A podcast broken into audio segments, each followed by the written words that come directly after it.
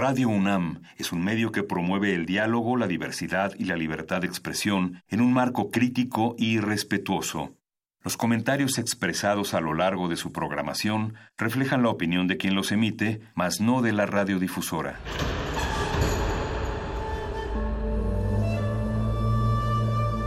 Un templo para la apreciación del ser mediante el sonido.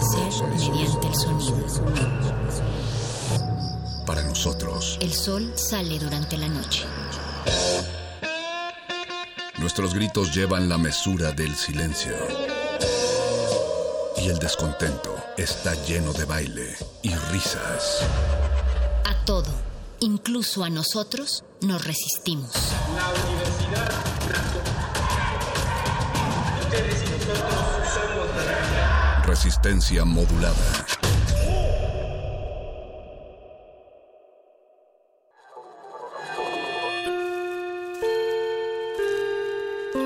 Que hayas tropezado y caído no significa que vayas por el camino equivocado. Becario cinta blanca. Significa que todavía no te la sabes. Todavía. Todavía.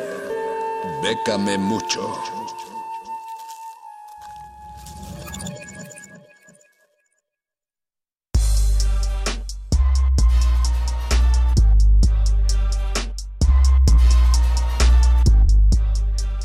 Buenas noches, querida Resistencia, que nos escucha cada semana y diariamente a la Resistencia, pero en especial a Bécame Mucho.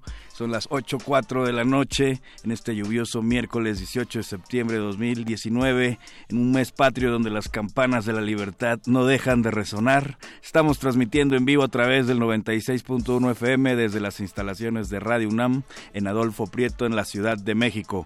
Del otro lado del vidrio ya se encuentran los controles don Agustín Mulia, el Voice, Betoques, Luis Flores y son los que percibo de momento, pero no tardan en llegar también Mago Conde y Mónica Sorrosa.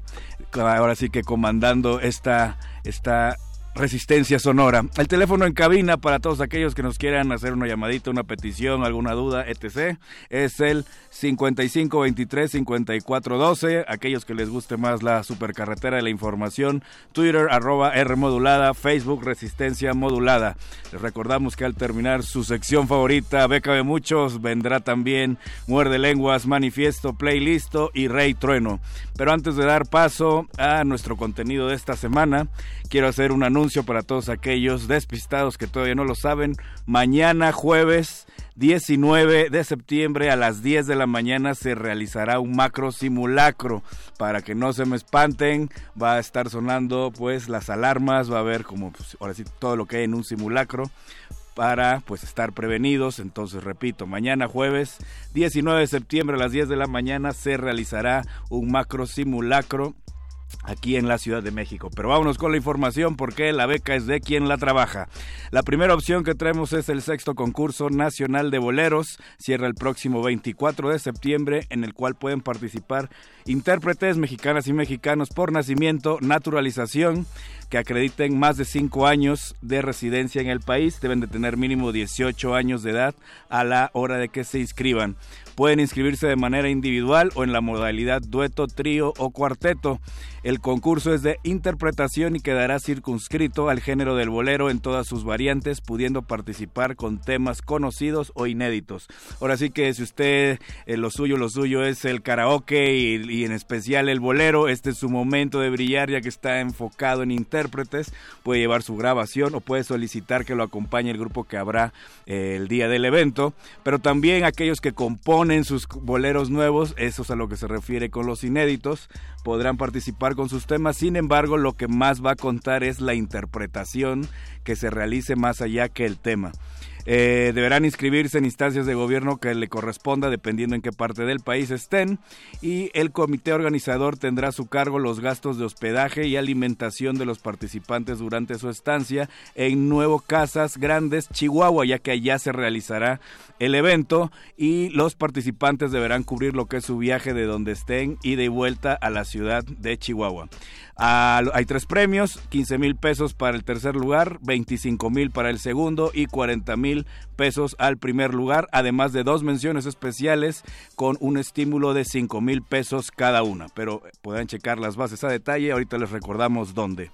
La segunda opción que traemos el día de hoy es la de coproducción regional noroeste, proyecto coreográfico. Esta cierra el próximo 14 de octubre a las 12 del día y podrán participar los creadores residentes en los estados de Baja California, Baja California Sur, Sonora y Sinaloa que acrediten experiencia mínima de 5 años en la realización de montajes profesionales de danza contemporánea. Esta convocatoria es relevante ya que se especializa en estos estados donde eh, no hay tantos apoyos directos, aunque hay convocatorias a nivel nacional no hay unas convocatorias dirigidas a esta región o no hay tantas, entonces esta por eso es importante. El cuerpo de baile, la propuesta deberá presentarse, deberá ser de ocho bailarines, hay otras especificaciones que tienen que cubrir, pero debe de incluir coreógrafo, productor, vestuarista, escenógrafo, músico e iluminador. Para el caso del coreógrafo hay 45 mil pesos, para el productor 43 mil, vestuarista 20 mil, escenógrafo 35 mil, músico 20 mil e iluminador 20 mil también. Y aparte hay un presupuesto de 245 mil pesos para lo que es utilería, escenografía, así que pueden checarla a detalle aquellos que se dedican a proyectos de danza contemporánea. Y la última opción que traemos el día de hoy es la de Lowe Foundation Craft Prize o el premio artesanal de la Fundación Love, que cierra el próximo 30 de octubre a la medianoche. En este caso está dirigida hacia artesanos profesionales de mínimo 18 años o más al momento de la presentación de su candidatura.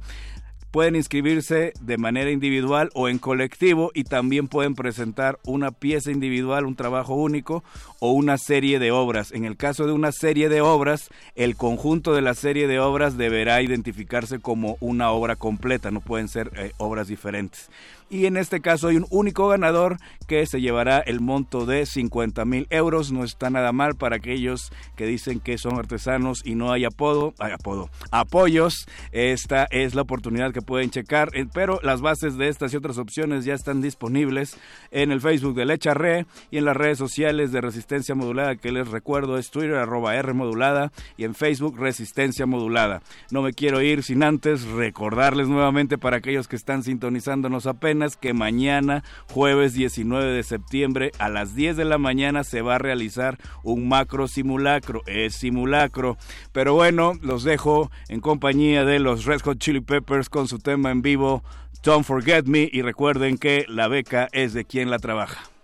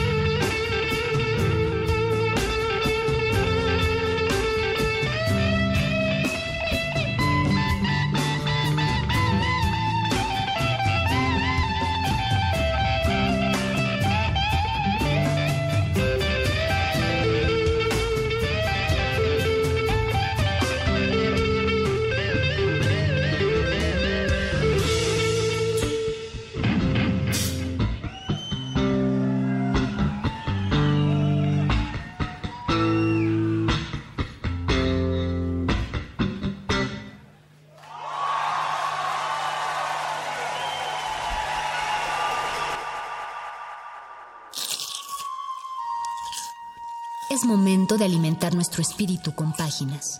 Las letras son la botana del alma.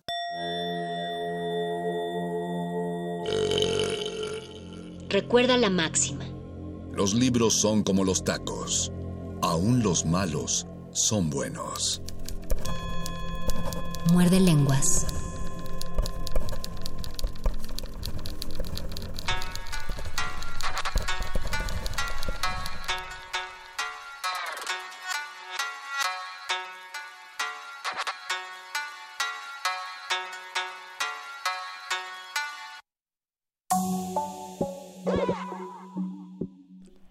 Es 18 de septiembre, es miércoles, son las 8 de la noche, 16 minutos. En 14 segundos van a ser 17 minutos, perdón que vaya subiendo la intensidad. Si alguien estuviera anotando lo que estoy haciendo, ¿habría escrito un solo signo de admiración entre cada frase o tendrían que aumentarse más? ¿Habría escrito en mayúsculas?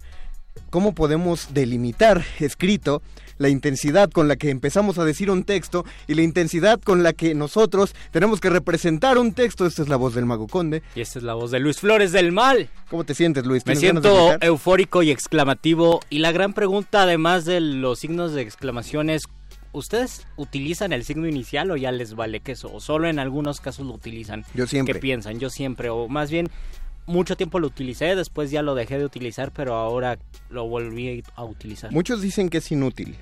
A mí me gusta porque es un rasgo del español, que no existe exactamente en por lo ningún mismo. otro sistema de escritura. Entonces, tal vez por un, por un complejo de único y detergente de idioma español me gusta utilizarlo y tanto el signo de exclamación como el de interrogación Pero- se ven bonitos. Pero la verdad yo- a mí sí me confunde cuando alguien está escribiendo y solo pone el signo final, tanto en pregunta como en admiración, tengo que volver a, a leer la frase. Y no me pasa solamente eh, cuando leo mensajes de WhatsApp, sino cuando leo en inglés. Mm, también Claro.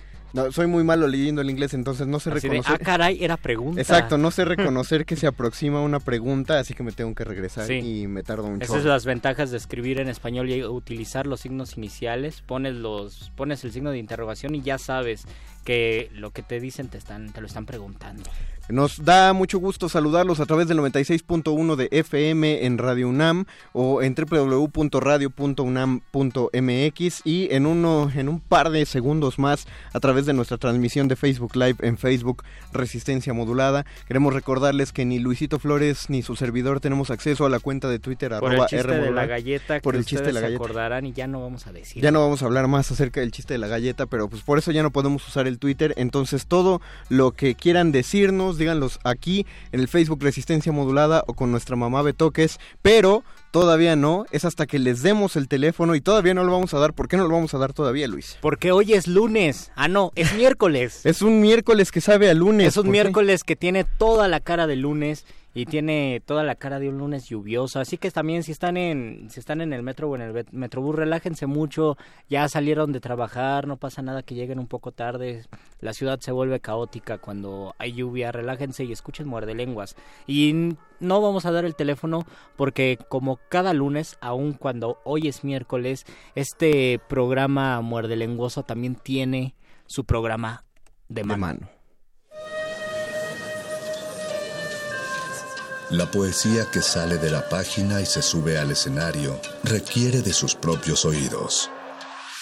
Ese público eres tú. Programa de mano.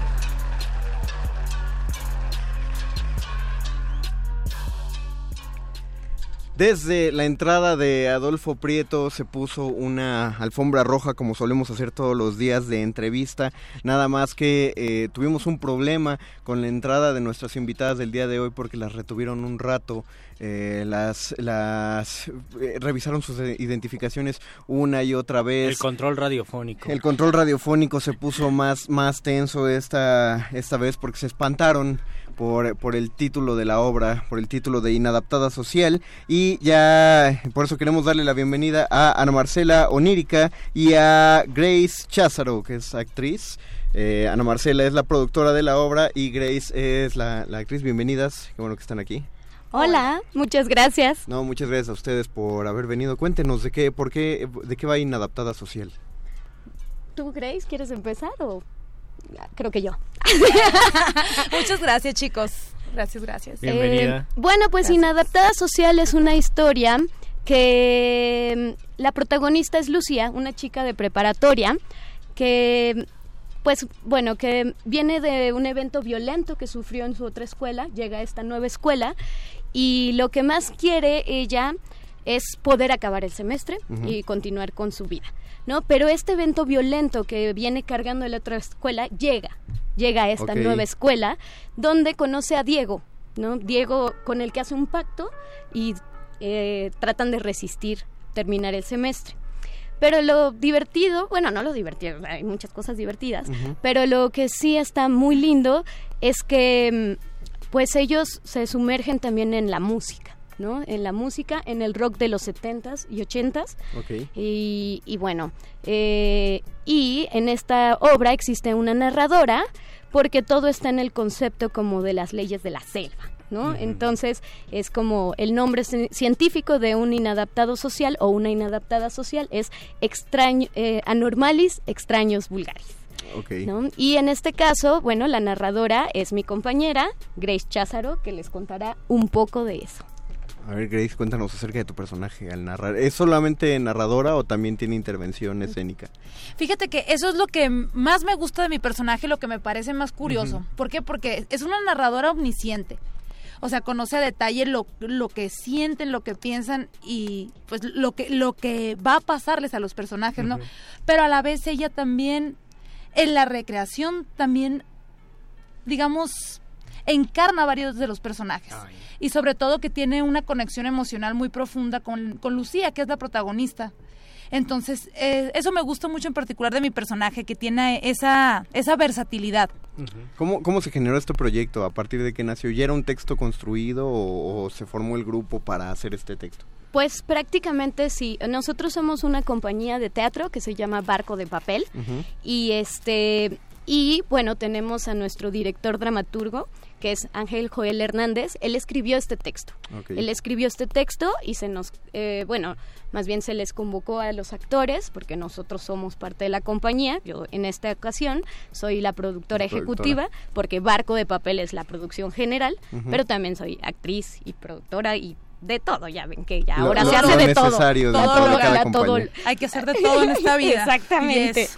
Y pues ahí surgió, a partir de este texto, se nos se le convocó a Grace, a, um, a Gaby Aguilar y a Edgar Sol, y pues ha seguido surgiendo esto. Y bueno, ha sido un proceso muy lindo, es una compañía bastante linda y creo que tenemos algo que decir. Yo, ¿no? me, yo me imagino que en diferentes situaciones todas las personas hemos pasado por este sentimiento de ser inadaptados y en este caso cómo es Lucía y, y Diego eh, los personajes también yo me imagino que son chavos retraídos callados eh, por lo menos yo cuando doy clases y encuentro a chavitos así a mí se me hace interesante no todo todo lo que hay detrás de ellos y todo lo que no dejan ver por diferentes razones, ¿son así más o menos? Exactamente así. Creo que y pero aparte hay una cosa, ellos no lo eran. Ay. ¿no? Ok. Y creo que todos tenemos eso, Sí. no lo no lo éramos y pasa un evento desafortunado y te conviertes en un inadaptado social, tal vez por protección. ¿No? Yo también soy eh, pedagoga teatral y por cierto que me están escuchando mis alumnos Ah, y les Ah, mando saludos. muchos saludos, a todos. Muchos saludos. Entonces, este, los amo. Ay, sí. Valen mil. Ay, en- vayan a la obra. Sí, vayan a la obra si no tienen Si- cero. si no, Ay, no- sí. Si no, no les des puntos. No se va a regresar ese amor si Exacto, no van a la obra. Exactamente. Bueno, pero sí, justamente eh, este evento los modifica completamente y eso hace que se vuelvan unos inadaptados sociales, que a todos nos ha pasado, pero también la propuesta de la obra es encontrar una mm, comunicación armónica, ¿no? Una comunicación nueva para que nadie sea inadaptado, ¿no? Ok. ¿Cuánto tiempo llevan con este proyecto? Con eh, solo el de el de inadaptada social. Pues estamos ensayando desde el mes de mayo. Ok. mayo. es. Entonces, este, pues hemos estado en este proceso y, y bueno, ya estrenamos este sábado. Y esta temporada que va a estar en, en la capilla es la primera entonces o ya han tenido este ya lo han probado ante público, ya han ¿no? podido tener Este es el debut de la obra. estreno mundial. Mundial. Ah, estreno mundial. Mundial Este del sábado. mundo. Así es. Ok, Mundial entonces- mundo. Universal. Universal, yes. Para ir avisando, para que vayan sabiendo, el, el estreno es este sábado a partir de las 12, sí es a mediodía, ¿verdad? Sí, las doce y media. 12 y media en el Teatro La Capilla, el principal de- del edificio del Teatro La Capilla. Así es. En la calle de Madrid 13, eh, en la colonia del Carmen, en Coyoacán, donde ya hemos dicho más de una vez que se cerca del Metro Coyoacán, muy cerca, más cerca de la Cineteca Nacional. más cerca de la Cineteca Nacional. Y si quieren la referencia, pues al salir del Metro Coyoacán, váyanse como si fueran camino a la Cineteca, pero síganse sobre En la lugar calle. de que vayan a los tacos chupacabras, van a la capilla y después ya se lanzan. por- Hacen los Exacto. dos. O hacen o el esquite también. Por- O por o el esquite. ¿Cuál pueden ir, esquite? pueden ir después de, de- de la función Pueden ir con los después de la actores, función. la O por el café de los jarochos. A ese, ese, ese todavía más lo ubico, pero no tengo idea de cuál es el esquite. Los esquites, los que están en la, en la placita principal. O sea, los que están en la calle. Sí, los que están en la sea, digo, sales de la Ah, función. ok, y te- ok, ok. Escuchas el acento, es de Sonora. Me- Deja tus esquite, ya las decimos cóctel de lote. Cóctel de lotes, ¿verdad? El esquite, ¿qué es eso? Elote en vaso. Yo me Eh, quería ver muy pro, ven, pero el esquite. No, pero eso es bueno. Vayan por su cóctel de lote al centro de Eso, ándale. Me Su- gusta su elote en Sí vaso. sorprende cuando uno va a sonar y dice cóctel de lote quiere uno, uno se imagina el chantilly, la fresa, el plátano, Eh, son esquites. Eh, tú, sí- tú sí te la Pero, sabes. pero vayan, vayan sobre todo a la capilla a ver inadaptadas sociales, porque pues todos somos de repente inadaptados Claro, sociales y esta, es. la obra sí tiene un, digamos, una ascendencia de autoconocernos o tocará fibras que de- decimos, híjole, me cuesta trabajo saber que yo fui o que yo soy inadaptado. ¿Cómo, cómo la sienten ustedes? Pues precisamente me parece que eso es lo interesante y lo bonito de la obra. O sea, que da, da bastante pie a la interpretación. O sea, los personajes son inadaptados sociales con base a qué perspectiva. O sea, o son considerados inadaptados sociales, ¿por qué, por Claro. qué núcleo social? O sea, por, por, por las situaciones a las que se están enfrentando, por la forma en la que ellos perciben la vida, digamos, con, pues con mayor peso, con mayor intensidad. O sea, precisamente lo- eh, me parece a mí que sucede lo que tú mencionas. Uno se pregunta a sí mismo, ¿yo de qué forma embono con la sociedad? O sea, ¿yo cómo puedo considerarme y de qué manera considero a los demás? Y, y creo que también ta- hemos a lo mejor también eh, incurrido en hacer sentir a alguien inadaptado social. Claro. ¿No? O sea, y eso creo que también tiene la obra, como la conciencia de hemos estado en los dos lados. No se trata ni de ni de victimizarse ni nada de esto, sino de qué lado has estado y cómo cómo llegar a un acuerdo. Ahora, eh, hay- una, una última curiosidad que surge. Al, al principio, cuando estaban hablando de lo que va persiguiendo a, a esta personaje principal, eh, hablaron de que hubo un hecho violento que, que la dejó. ¿Es, mu- ¿Es demasiado spoiler preguntar por él? ¿Es Así necesario? es. Sí, lo es. Lo es. No se puede preguntar, No, hay que ir a ver. justamente Sí. la De eso, obra ah, ajá, va, va, va transcurriendo la obra. O sea, y este evento Bien. nadie sabe. Ah, hasta en algún momento. De ver- hecho, hasta lee, léele. Ahí Sí, ni no, dice, no, hay la- spoiler. En la violencia. digo, en la- Cuidados, meticulosamente cuidado. Aquí en la, en la reseña de, las, pa- de la página no dice, por cierto, hay que decirles, entren a, a Facebook, a las redes sociales de Barco de Papel, búsquenlo como Barco de Papel, eh, producciones teatrales. Hay, si escriben Barco de Papel, les van a aparecer dos opciones que son El Barco de Papel y, Val- y Barco de Papel. El Barco de Papel es una librería de segunda mano que pues también denle like si quieren. Sí, sí, hay que, libros, hay que leer, hay que leer. Pero, pero está también eh, Barco de Papel, que si se de hecho, meten... lo encuentran como Barco de Papel Teatro. Teatro. Es Barco más de fácil Papel Teatro. encontrarlo en Perfecto. Instagram Ok. y Facebook. En Instagram también como Barco de Papel Teatro. Entonces ahorita voy a seguirlos. Eh, pero antes de, en lo que los voy siguiendo, tienen que saber que Barco de Papel también se está poniendo eh, generoso y dadivoso porque hay, hay regalos, Luis. ¿Hay regalos? Y son, y son regalos buenos. Son regalos- son, son regalos, regalos buenos y nobles y amorosos. Y hasta donde tengo entendido, sí son para el estreno, son para este sábado. Para este sábado se ha decidido en un acuerdo conjunto entre Barco de Papel y Teatro La Capilla regalar tres pases dobles.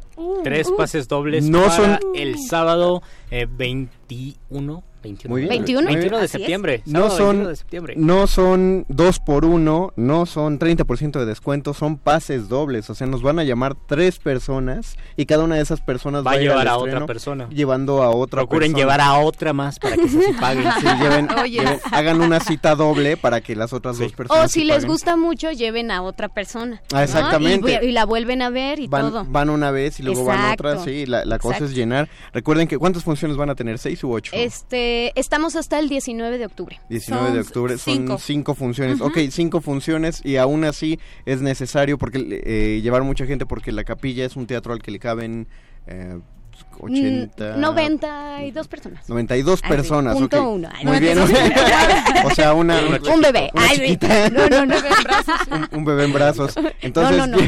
No, de preferente no, no lleven bebés. De hecho, no es para niños, es adolescentes y adultos, es por bueno, favor. es bueno saber eso porque se van a dejar, para que no se dejen llevar por el horario, porque generalmente las obras que están a mediodía uno cre- considera que son así, pero no, adolescentes y adultos a partir de este sábado hasta el 19 de octubre y los tres pases dobles son para el estreno de este sábado, 21 de septiembre a las doce y media.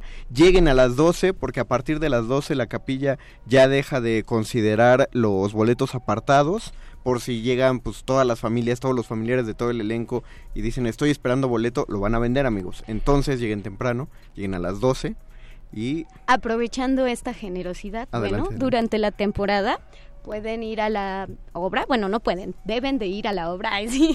Oh, sí. Y bueno, lo- la promoción también es que si ustedes llegan a la, a la taquilla en cualquier día de la temporada y dicen soy inadaptado social, se les hará un 30% de descuento. Genial. Para que vean cuánta generosidad. Pero lo tienen que decir con sinceridad, Sí, ¿no? sí. Sí, con Porque qué sinceridad. tal si son súper adaptados sociales, No.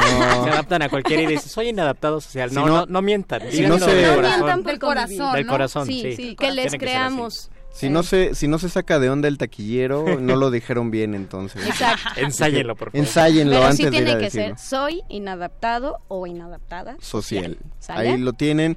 Luisito, dales el teléfono para que Se llamen. tienen que comunicar, lo voy a exclamar al 55 23 54 12. Agrégale más signos. 55 23 54 12. Ya estás para Exa. muy El bien, campeón de los de los descuentos del teatro. de los descuentos teatrales bajos. Muchísimas, eh, muchísimas gracias. ¿Algo con lo que quieran eh, dejar a la audiencia? ¿Algo que quieran decirle a los podescuchas que están allá afuera acerca de su obra? Pues que vayamos al teatro, sea la obra que sea, Así ¿no? es. Apoyemos el teatro en México, que hay bastante talento, este, y bastantes obras de teatro en Teatro La Capilla, en diferentes teatros, ¿no? Pero luego nos falta como más difusión y todo, pero bueno, hasta vayamos al teatro, hagamos Vayan teatro. al teatro. Porque al son, teatro, son chicos. las personas más importantes del teatro, el público. No nos vamos a cansar de decírselos. Y pues es. para eso lo, pues lo hacemos por ustedes y para ustedes, porque si no seríamos unos unos locos. Somos, somos el unos público locos. se- oh, es, es buen Sí, punto, ¿no? Somos unos locos, pero nos Pero- encanta pero que vayan otros locos Sin a el- vernos. Sí, si no sería, o sea, sin el público nada más seríamos unos locos haciendo Sí, locuras nada. en un espacio determinado, entonces a Sí. solas, ¿no? Entonces, pues con público ya se hace la magia. Sí, vayamos Así a elevar el espíritu.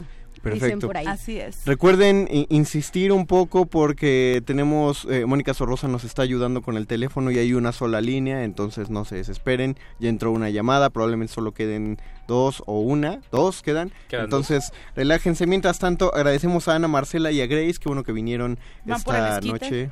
Van por Oh, el vamos, elote. vamos a Sí, ir, vamos a ir. por el cóctel de lote, Sí, perdón. Por el cóctel de lote. No, cóctel de lote, siento que trae catsup. Y ya no, Suena más nice esquite. no lo tolero. Sí, exactamente. Muchas gracias por No, haber venido. gracias a ustedes, Gracias, de verdad. chicos. Muchas gracias. Muy y lindos. aquí tienen su espacio radiofónico para los próximos proyectos de Barco de Papel. Ay, muchísimas Ay, qué gracias. Gracias. Vamos a hacer una pausa musical bien gritada. Vamos a exclamar una rola y regresamos a este muerde lenguas de letras taquitos. Y signos de admiración.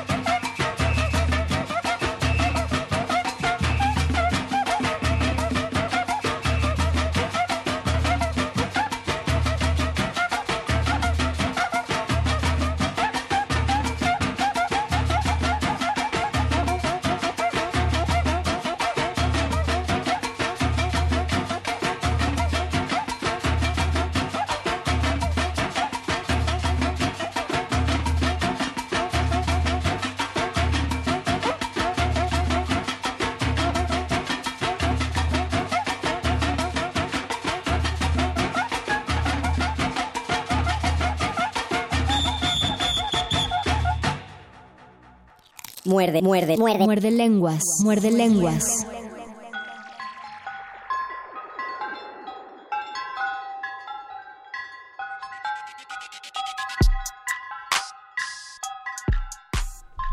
Escuchamos la batucada de Mr. Bongo. Gracias, Betoques, por tu sabiduría musical. Por tu sabiduría, sabiduría musical. Y además, tenemos otra sorpresa para este miércoles. Ah, perdón, te- tenemos que gritarlo porque estamos hablando de Tenemos otra sorpresa. Además, tenemos otra sorpresa aquí en el Muerde Lengua, salvajemente cultural. Cuando todavía faltan, tenemos 20 minutos y vamos a aprovechar esos 20 minutos porque hasta le iba a pegar a la ¿Qué mesa. tenemos, doctor Mago Conde? Aquí habría que meterle. ¿No tienes una cornetita? Beto, que es por ahí? No, bueno, ok. Este, tenemos, como, como ustedes saben, constantemente nos vienen a visitar de Tejiendo Redes y esta no, no es la excepción. De hecho, ya había pasado un rato, que ya había pasado más de un mes, ¿no? Esta Berenice Sí. Nava aquí con nosotros. Bienvenida, Bere. Hola, muchas gracias, ¿cómo están? Bien. Muchas Bienvenida, gracias Bere. a ti por no perder el contacto. ¿Cómo No, estás? no, no. Bien, todo bien. Qué bueno. ¿Cómo le, ¿Cómo le va el proyecto? Le va bien, ahí va, va avanzando de a poco. Porque la última vez que vinieron eh, nos hablaron de que ya estaba cerrando este el, el primer ciclo del proyecto. Eh, Ay, se me- es de las lecturas dramatizadas. De las lecturas dramatizadas, ¿Te refieres? ajá. Sí, sí, ya estamos llegando hacia el final. Eh, estamos llegando como a la parte del ciclo de la lectura como tal, pero pues todavía nos falta un cachito más. Un, un pedacito, el Sí, último, sí. el último jalón. El último jalón. Pero cuéntanos de qué, cómo, cómo va la actualización del, del proyecto Tejiendo Redes, en qué van ahora. Pues eh, ahora lo que sigue es la red de contención. Ajá. Esta red de contención es para, fundamentalmente es para las directoras y su equipo de trabajo, pero está abierta a todo el público, a todas las personas que les interese pueden ir. Como, Sí. bueno, hay que recordar, porque cuando viniste la última vez, cuando vinieron, teníamos 80 mil radioescuchas, ahora tenemos 85 mil, y esos 5 mil que ya se unieron a nosotros, tienen que saber que Tejiendo Redes es un proyecto que casi mes con mes vienen aquí a contarnos, que significa justamente eso, establecer comunicación y contacto con personas eh, afines interesadas sobre todo al teatro, ¿verdad? sí, Principalmente, principalmente mujeres creadoras de teatro. Sí, mujeres jóvenes que todavía no, no están consagradas ni nada, que justo vamos empezando, ¿no? Que estamos abriéndonos camino en este difícil mundo del teatro. Tanto en la actuación como en la en dirección, todo, en la en iluminación, todo, en la en todo. producción, en la iluminación, en la dirección, la actuación, en la dramaturgia también. eh, y también como pensar otro tipo de teatralidades, no nada más el teatro como teatro, sino también tuvimos una red activa de cabaret y estuvo muy divertida. Eh, entonces, pues bueno, ya nos estamos acercando hacia la parte final, hacia la parte de la presentación de estas lecturas dramatizadas. Y bueno, pues lo que se viene es red de contención, que está hecho para, para las chicas, ¿no? Para las directoras, para su equipo de trabajo, para... mm, mm, pues eso, las, las invitadas son mujeres de trayectoria muy larga, Sí. eh, tipo eh, la, la primer persona que la primer mujer que nos acompañará en esto es eh, Fernanda del Monte ella básicamente se dedica a la investigación y a la dramaturgia Ok, ok. entonces pues sí no como ir orientando a las chicas. También tenemos de invitadas a a Karen Cordero que es una cura- curadora importantísima. Eh, a Mónica eh, Meyer Mayer perdón. Eh, ¿sí la ubican? Mónica Mayer. Es Ah. una performer de, Su- me, me, me suena, o sea, no la... de los no setentas, así, es, a mí me voló la cabeza cuando la conocí, es una mujer súper feminista eh, y tiene un trabajo muy, muy interesante, como se cuestiona a la mujer en el arte, cuestiona pues todo, ¿no? Lo que implica ser una mujer profesional en algo, tener hijos, tener todo. También eh, está nuestra queridísima Lidia Margules Ajá. eh, y estará Mariana García Franco. Ok, ok. Ya, Entonces, eh, eh, todo eso ya está, sigue en pláticas. no, no, ya, Ya, está. ya podemos decir que está confirmado el elenco. Pues ya sí, sí, salvo que suceda algo extraordinario, Que sí. esperemos no, toquemos Sí, la no, no, puerta. no, no, no, ya no. lo oyen, no tiene que pasar, Y pero to- todas ellas lo que eh, van a hacer en Tejiendo Redes es establecer como un Van a tener ciclo? charlas con las Ah, chicas. charlas. Justo Sí. como fue el, eh, como tu- estuvimos, bueno, como estuvieron teniendo el ciclo anterior, ¿no? Ah, Las distintas charlas. Exacto, pero ahora es con mujeres como con mucha experiencia. Ok, ¿y aún van a seguir teniendo el espacio en el Teatro El Milagro o se está... No, viendo? ahora ya se movió. Ahora Ok. va a ser en la Casa de Cultura en Tlalpan de la Universidad Autónoma del Estado Uy, de vámonos México. al sur. La que- Vámonos al sur. Es la, la que está, o sea, viendo la, el centro de Tlalpan a la derecha, esa Casa de Cultura.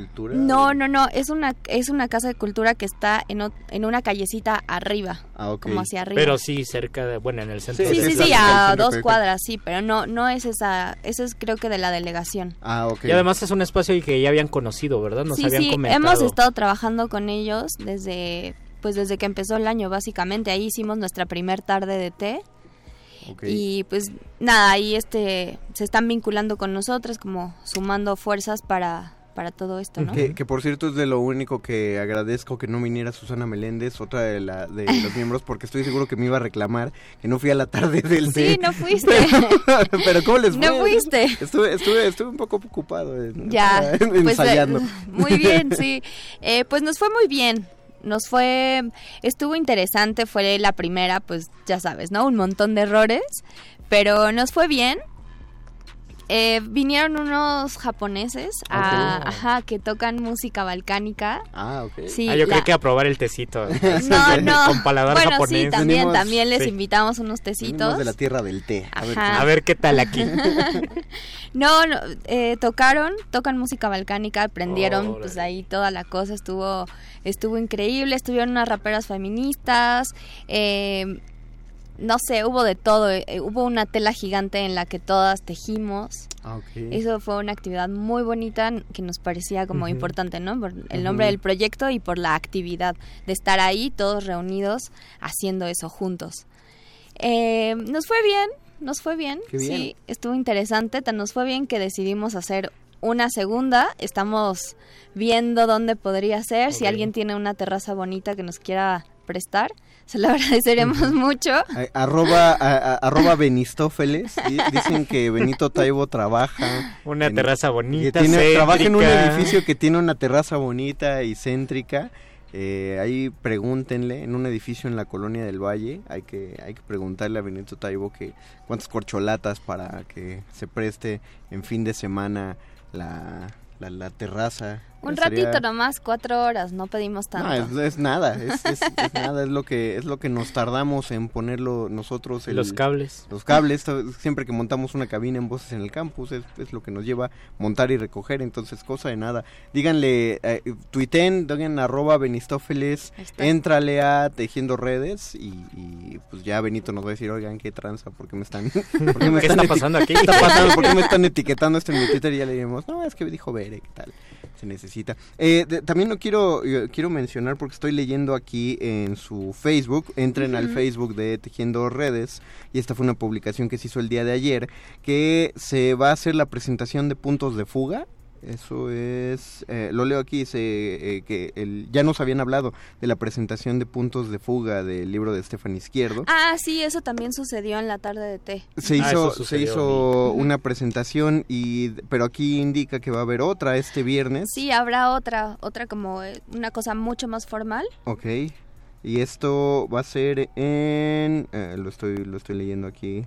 A ver, dice dice algo de Vendaval, perdonen, no, es que no lo estoy abriendo bien. Dice, ah, y claro, en el sótano de Coyoacán. Es el que está, el sótano de Coyoacán es el que está justo al lado del Jarocho, cerca del centro de Coyoacán. Si, si no me equivoco, ¿sí lo ubicas, Luis? Ah, claro, confundido. claro, claro. Que cuando estás del centro de Coyoacán, Sí, es verdad, ya- caminas ya me acordé. por la calle del Teatro Huargüeyes, Ajá. Sigues caminando por ahí, creo que dos casas, hay un banco después del Lugo Argüelles y dos casitas adelante. Es uno que está también, no sé si sea ese, pero está cerca de un te- de un patiecito donde venden libros o es ahí.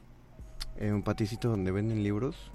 Bueno, pero sí, creo, que, sí, sí lo ubico. Y, y justo, eh, un- eh, si uno va en fin de semana es donde ve las colas inmensas que se forman afuera de Sí. ese jarocho, pero al lado está, el- está el sótano, eh, que es un sótano que se presta muchísimo a este tipo de presentaciones Sí. porque tienen un mini escenario, bueno, una tarimita, pero muy padre, siempre la están prestando. Y esta presentación es de las 7 a las 8 de la noche. Sótano nos referimos a la librería. Sí, a la librería El No, Sótano. sótano literal. No, no se metan a las coladeras de Coyoacán.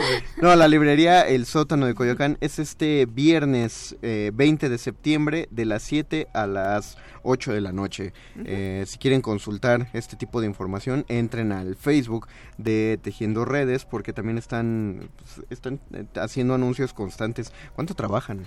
Un montón. muchísimo en este en este proyecto pronto pronto ya les permitirá ya les empezará a dar frutos les Sí. permitan solo dedicarse de lleno a esto Sí, ojalá que sí, la verdad que sí, es un, es un proyecto bien bonito y que se armó con muchísimo amor.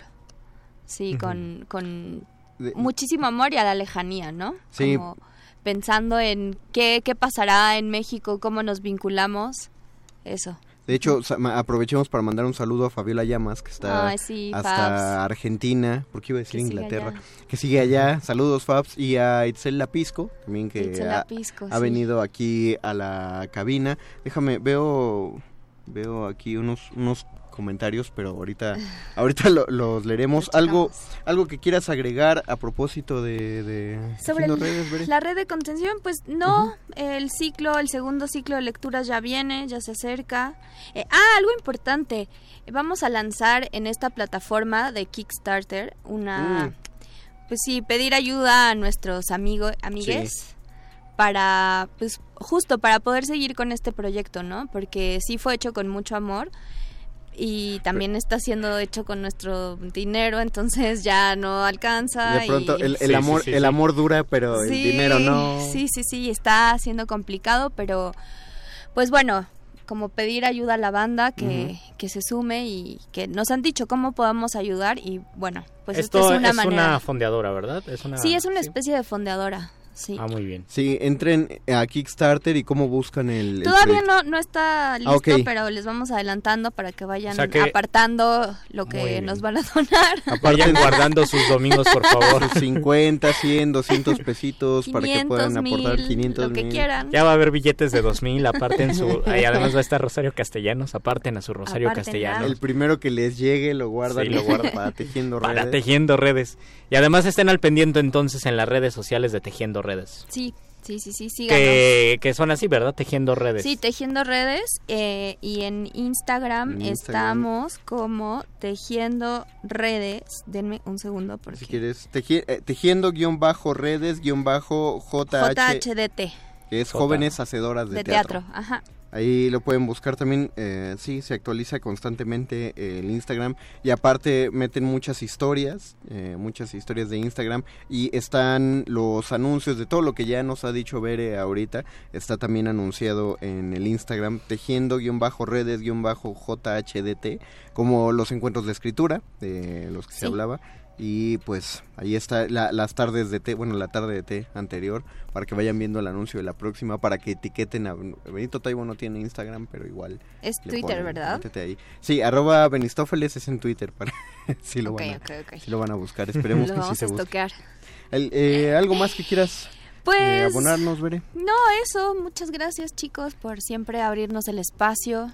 No, este es su siempre- espacio Tejiendo Redes. Gracias. Siempre, siempre van a tener aquí el espacio, pues esperemos verlas eh, pronto, pronto no. Sí. No, no, no se haga espaciado, pero en cuanto tengan noticias y requieran el espacio nos avisan. Claro que sí. Y aquí las esperamos, ¿vale? Muchísimas gracias. No, gracias a... a- Saludos a todas las de Tejiendo Sal- Redes y ustedes Saludos, pues chicas. mantengan el contacto allí. Déjame, déjame leer los comentarios que nos están poniendo aquí. Sergio es Salazar, dice, esa es mi maes, mi maestra. Ah, porque eh, que estuvo hace En la un momento en la entrevista Ah. Eh, rifadas, están di- diciendo un montón de comentarios. Dice Doris Yasmín, muerde lenguas, manden saludos a Marta y a Natsin, please. Saludos, Saludos Marta. Marta, saludos Natsin. Saludos, Natsin. A Salat Hub. Marce, eres la mejor. Ah, bueno, ya se fue, no se lo leímos a tiempo. Renato Rodríguez, extraordinaria propuesta, inadaptadas. Me encantaría estar presente, mucho éxito. Pues vayan, les recordamos que es los sábados, a partir de este sábado, desde a las las 12, 12 y media, día, las lleguen 12 y a las media, 12, todos eh, los sábados hasta el 19 de octubre. Hasta el 19 de en octubre. el Teatro de la Capilla. Un mesecito exacto. Eh, saludos, muerde lenguas. Me gustaría comprar una playera, están de lujo, como la de Luis. Ven, Está ven a increíble. arrancársela. Tienes que irla a comprar al año 2015. Sí, de hecho, porque de, esta- de estas ya no tenía. Esa es la ya no primera se hacen. edición, estas ya no te las venimos manejando, tienes pero como nueva, Luis. esperemos que pronto haya más playeras. Sergio E. Salazar Glés. Hola, 17 amigos. Ahí ya bajaron, qué mala onda. Eh, Nat Moore, XD y Rodolfo Salinas. Saludos, muerde de lengua. Saludos, Saludos. Rodolfo. Muchas, muchas gracias a todos. Pues hacemos, nos da. Queremos, queremos, Beto, que es pausa musical o metemos a Bere a platicar con nosotros acerca de los signos de admiración. Que creo que. Breve pausa musical de un minuto, entonces vamos a hacer una pausa. Creo que nos va a poner algo bien gritado, Beto, que es. Vamos a hacer esta pausita gritada con signos de admiración. Muchas gracias, Bere Nava. Muchísimas Gracias, gracias. a ustedes, chicos. Vamos a, a regresar después de este minuto Y musical. nos despedimos exclamando. Todavía no nos despedimos. ¿Todavía no? Regresamos.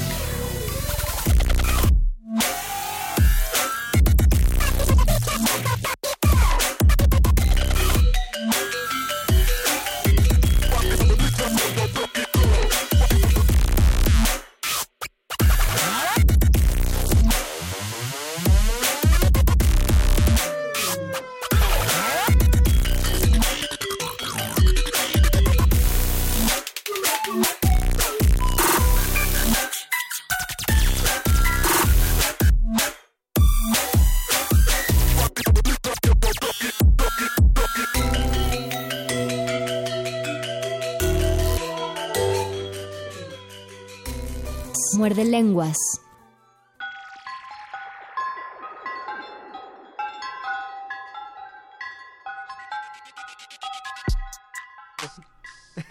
¡Guau! A ver. Saliste en el segundo. antes A ver, de- di algo, Conde, di algo exclamativamente antes de, antes de acabar. Lo que pasa es que ya en la cabina ya nos están acompañando nuestros amigos resistentes que van a continuar el legado de la radio durante las próximas dos horas. Terminando Muerde Lengua sigue la nota nuestra y terminando la nota nuestra sigue Manifiesta y está aquí la señora Berenjena y Perro Muchacho esperando su turno en el círculo de bateo. Nosotros regresamos a agradecerles y a despedirnos y a comentar que nos llamó Marco, ¿Marco? ¿Marco Pliego? Marco Pliego, que dijo que lamentablemente quería boletos para el teatro, pero pues ya no hay. se- Dice se que entre más lees, más inadaptado te vuelves, sí, al menos de que leas un manual para no ser inadaptado. Yo no creo que mientras más leas te vuelvas inadaptado. Yo creo que depende de cada persona. Sí, creo que... Algunas personas yo creo que son empáticas porque leen mucho. Si tú te lees el muy interesante, el muy interesante era maravilloso porque te daba temas de conversación. ¿Por qué Entonces no crees- te vuelves inadaptado. ¿Por qué crees que yo tengo tantos datos inútiles? Ah, sí. de- Te suscribiste Me entonces. suscribía, leía mi muy interesante Junior, le leía todas las de Ripley. Hagan, hagan ese ejercicio, busquen ahora en YouTube eh, 100, da- 100 curiosidades de y denle así al azar a alguno. De verdad van a aprender muchísimo. Está padre. Claro, eh, investiguen todas, porque luego hay unas, hay unas bastante, bastante falsas. Le mandamos saludos a todos los que nos siguieron en nuestra transmisión de. Facebook Live y a todos los que nos escucharon por la radio. Gracias Betoques en la producción. Muchas gracias, Mónica Sorrosa, por contestar las llamadas. Muchas gracias don Agustín Mulia en la operación técnica. Muchas gracias, Alma Martínez, en la continuidad. Nosotros nos despedimos, nos escuchamos hasta el próximo lunes a las 8 de la noche en punto. Mientras tanto los dejamos con la nota nostra y manifiesta. Se despiden de estos micrófonos. Luis Flores del Mar. Y el mago conde. Adiós. Última enseñanza del día. El dinero no compra la felicidad. Pero compra libros y tacos.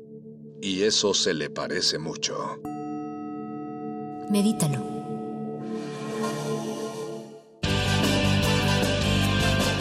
Interrumpimos lo que sea que esté escuchando para darle nuestro supuesto corte informativo. La nota nostra. No lo dijimos primero, pero lo decimos mejor.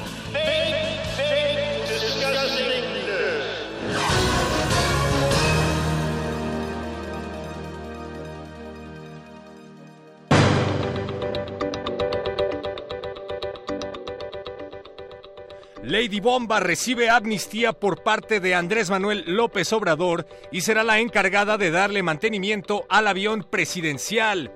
Una piloto de una conocida cadena de aviones comerciales sugirió en redes sociales lanzar una bomba en el zócalo durante el grito de independencia, por lo que fue bautizada como Lady Bomba. Posteriormente pidió disculpas públicas a través de las redes sociales y el presidente del amor decidió no únicamente perdonarla, sino que además la nombró cuidadora oficial del avión presidencial, que sigue sin usarse y sigue sin venderse. Alcalde de Morelos da el grito de independencia desde prisión. Alfonso Miranda, preso desde el 2018 por vínculos con el narcotráfico, además de haber sido acusado de homicidio y secuestro, dio el grito vía telefónica ante una multitud reunida en el municipio de Amacuzac. Miranda fue arrestado durante su campaña presidencial y no solo la ganó, sino que a pesar de sus circunstancias no ha perdido el espíritu patriota.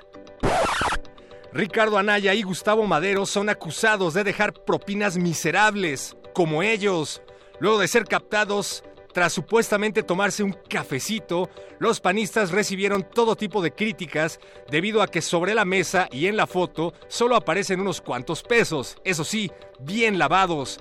Al respecto, los políticos argumentaron que el dinero que aparece en la fotografía es el cambio de la cuenta porque en realidad no dejaron un solo peso de propina y suerte que no se fueron sin pagar.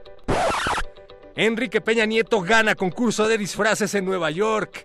El expresidente Enrique Peña Nieto salió con su novia a un exclusivo restaurante de Nueva York, según él y ella muy disfrazados para no ser reconocidos. Sin embargo, y para la mala fortuna de la pareja, en el restaurante justo se estaba llevando a cabo un concurso de disfraces y ellos se ganaron el primer premio. Luego del disfraz de presidente que portó durante seis años, Peña Nieto nos sorprendió con su nuevo y novedoso disfraz de hippie, comentaron en el restaurante. Luis Flores del Mal se fue disfrazado y tiene toda la información. Con una sencilla gorra y con una falsa greña, así vive oculto Peña, para que nadie lo corra. Pero ni el disfraz lo borra de las más duras miradas. Hay personas enfadadas que lo ven tragando sushi y quieren gritarle fuchi o correrlo con mentadas.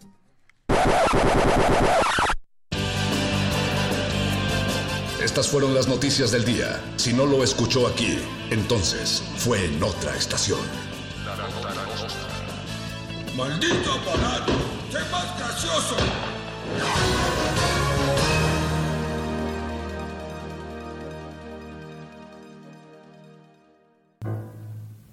2019. 100 años del nacimiento de Mario Bunge, físico, filósofo y humanista argentino. Al introducirse a Internet nació una nueva utopía. Todos viviríamos en el ciberespacio.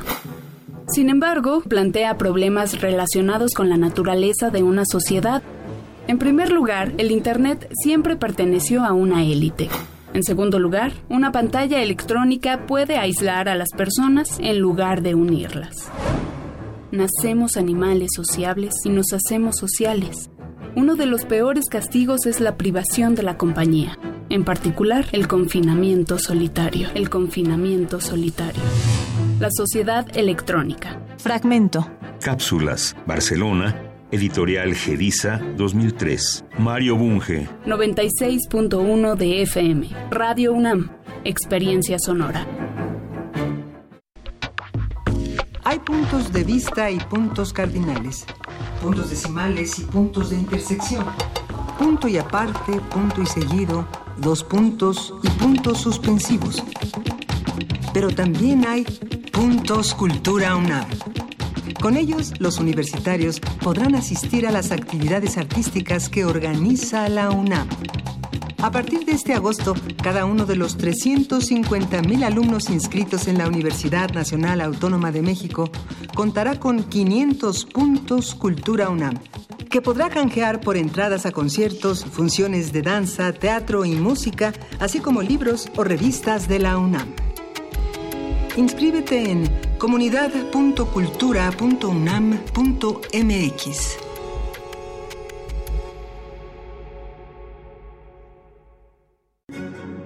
La experiencia cultural más importante del año está por comenzar. El Festival Internacional Cervantino trae para ti 2.000 artistas de todo el mundo, con Canadá y el estado de Guerrero como invitados.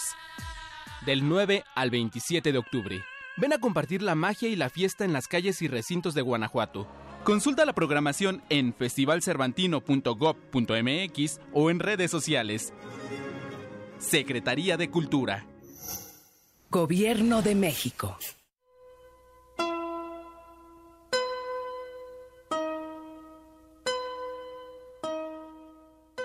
¿Qué verano tendremos este año? Dios mío, yo me uniría al nudismo. Frida Kahlo.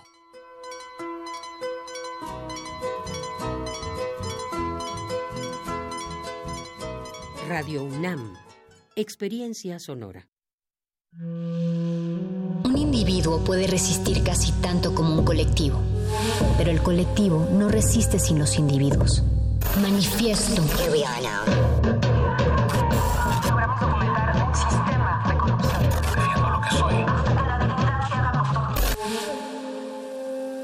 No hay sonidos distintos, solo separados. Tu cuerpo es una revolución. Manifiéstate.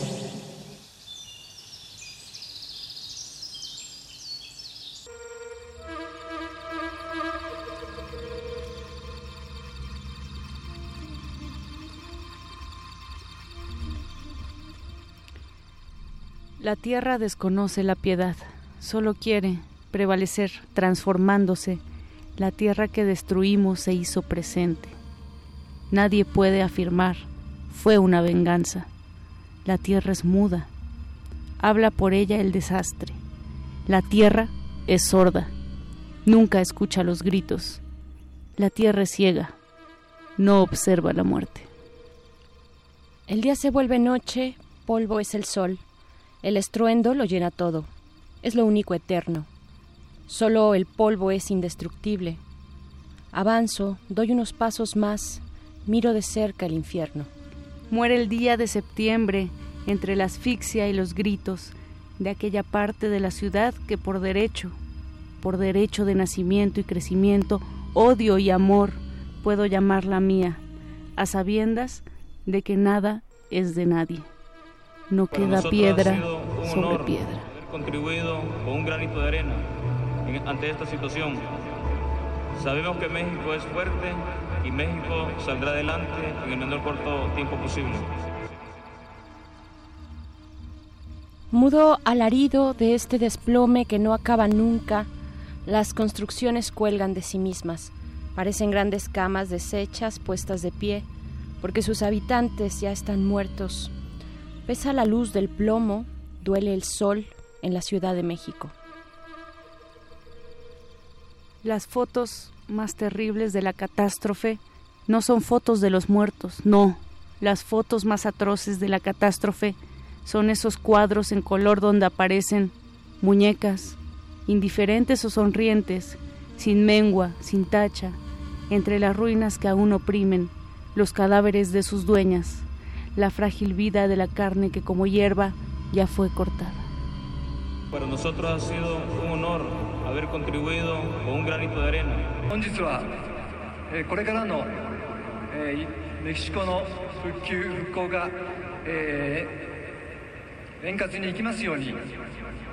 Gracias amigo. Viva México. Hay que cerrar los ojos de los muertos porque vieron la muerte y nuestros ojos no resisten esa visión. Al contemplarlos, en esos ojos que nos miran sin vernos, brota en el fondo nuestra propia muerte. Esta ciudad no tiene historia, solo martilogio, el país del dolor, la capital del sufrimiento, el centro deshecho de inmenso desastre, interminable. Extractos de la obra de José Emilio Pacheco que dedicó en memoria del 19 de septiembre de 1985. Manifiesto.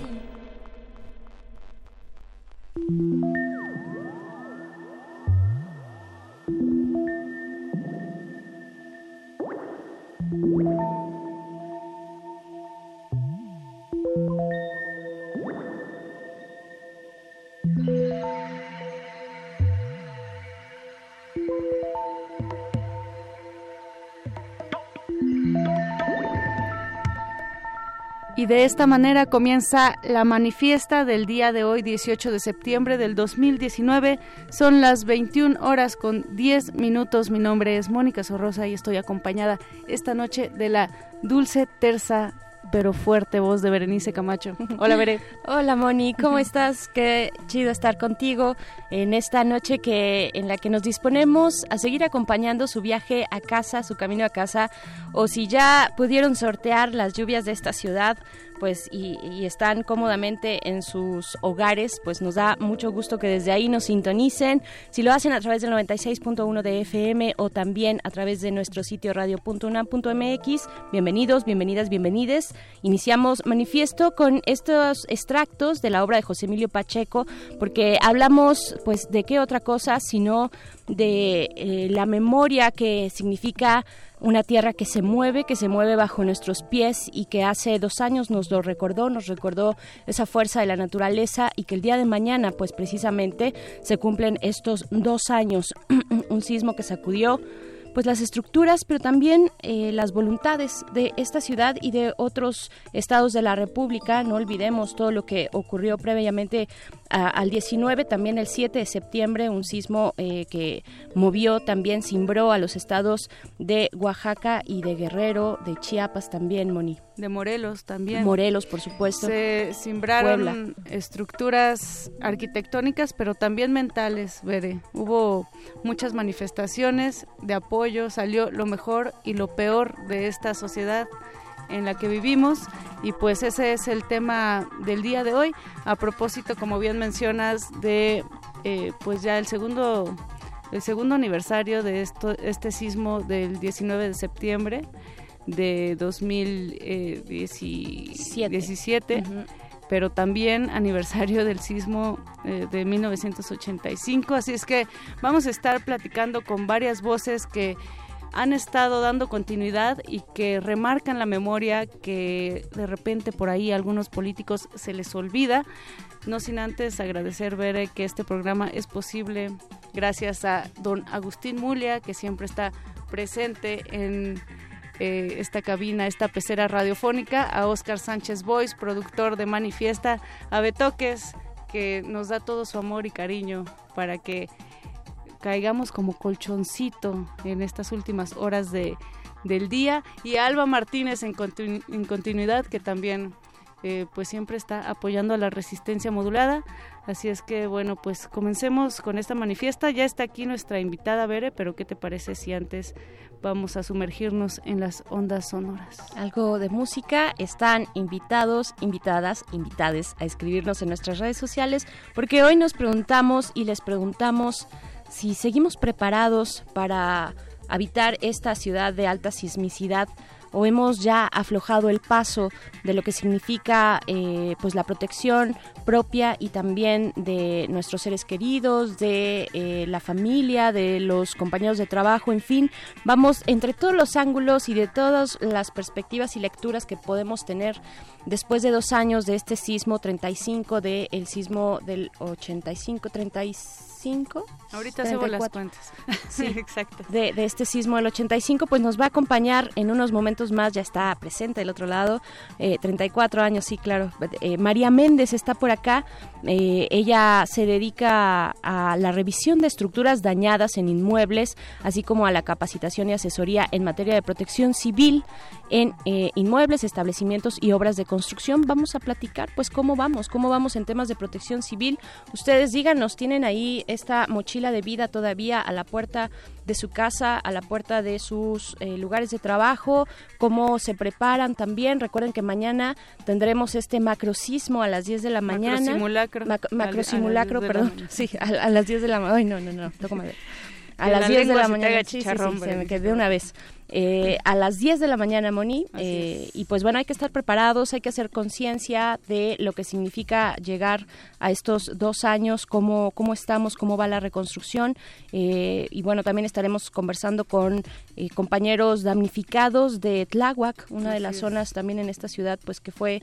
eh, menos atendida creo en los primeros en las primeras semanas y meses. Bueno vimos ahí esta demanda de atención eh, pues en condiciones muy complicadas que pasaron los eh, habitantes de Tláhuac. Y bueno mucho más también en cuadra tiene eh, cultura tiene teatro. Recomendaciones Ujú. culturales acerca de un tema que también atañe a esta manifiesta, que es eh, pues el caso de los periodistas que han sido asesinados. Entonces, pues un, un programa de homenaje, pero también de memoria histórica, Bea. así es pues vamos con música Sí, Andrea Echeverry, esto es Madre Naturaleza, regresamos a Resistencia Modulada.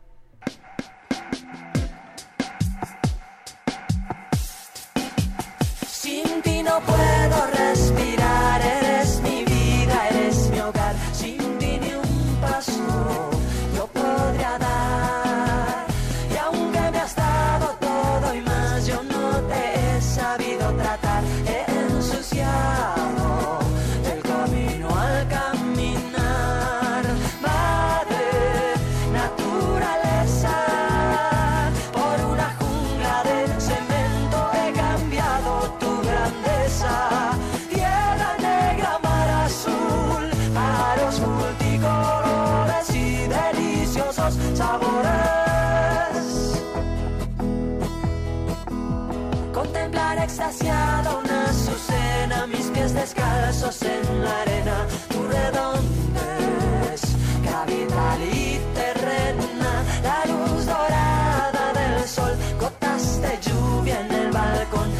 gracias por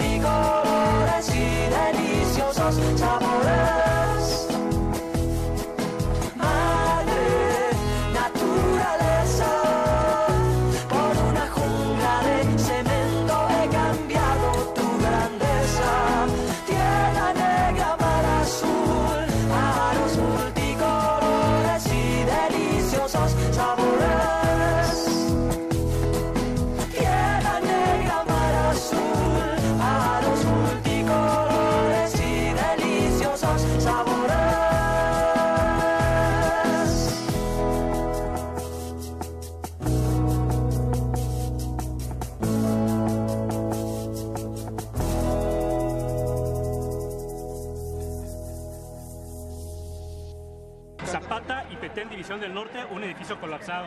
Miramontes y las bombas, incendio y derrumbe de dos edificios. Génova 37, edificio colapsado. Vallarta E. Ramírez, edificio colapsado. Sirena de Tasqueña, eh, Tasqueña colapsado. Hospitales eh, X3. Manifiesto. Esto es Manifiesto de Resistencia Modulada y regresamos en este programa que como ya advertíamos a un principio, eh, pues estamos ya eh, conmemorando dos años del sismo del 19 de septiembre de 2017.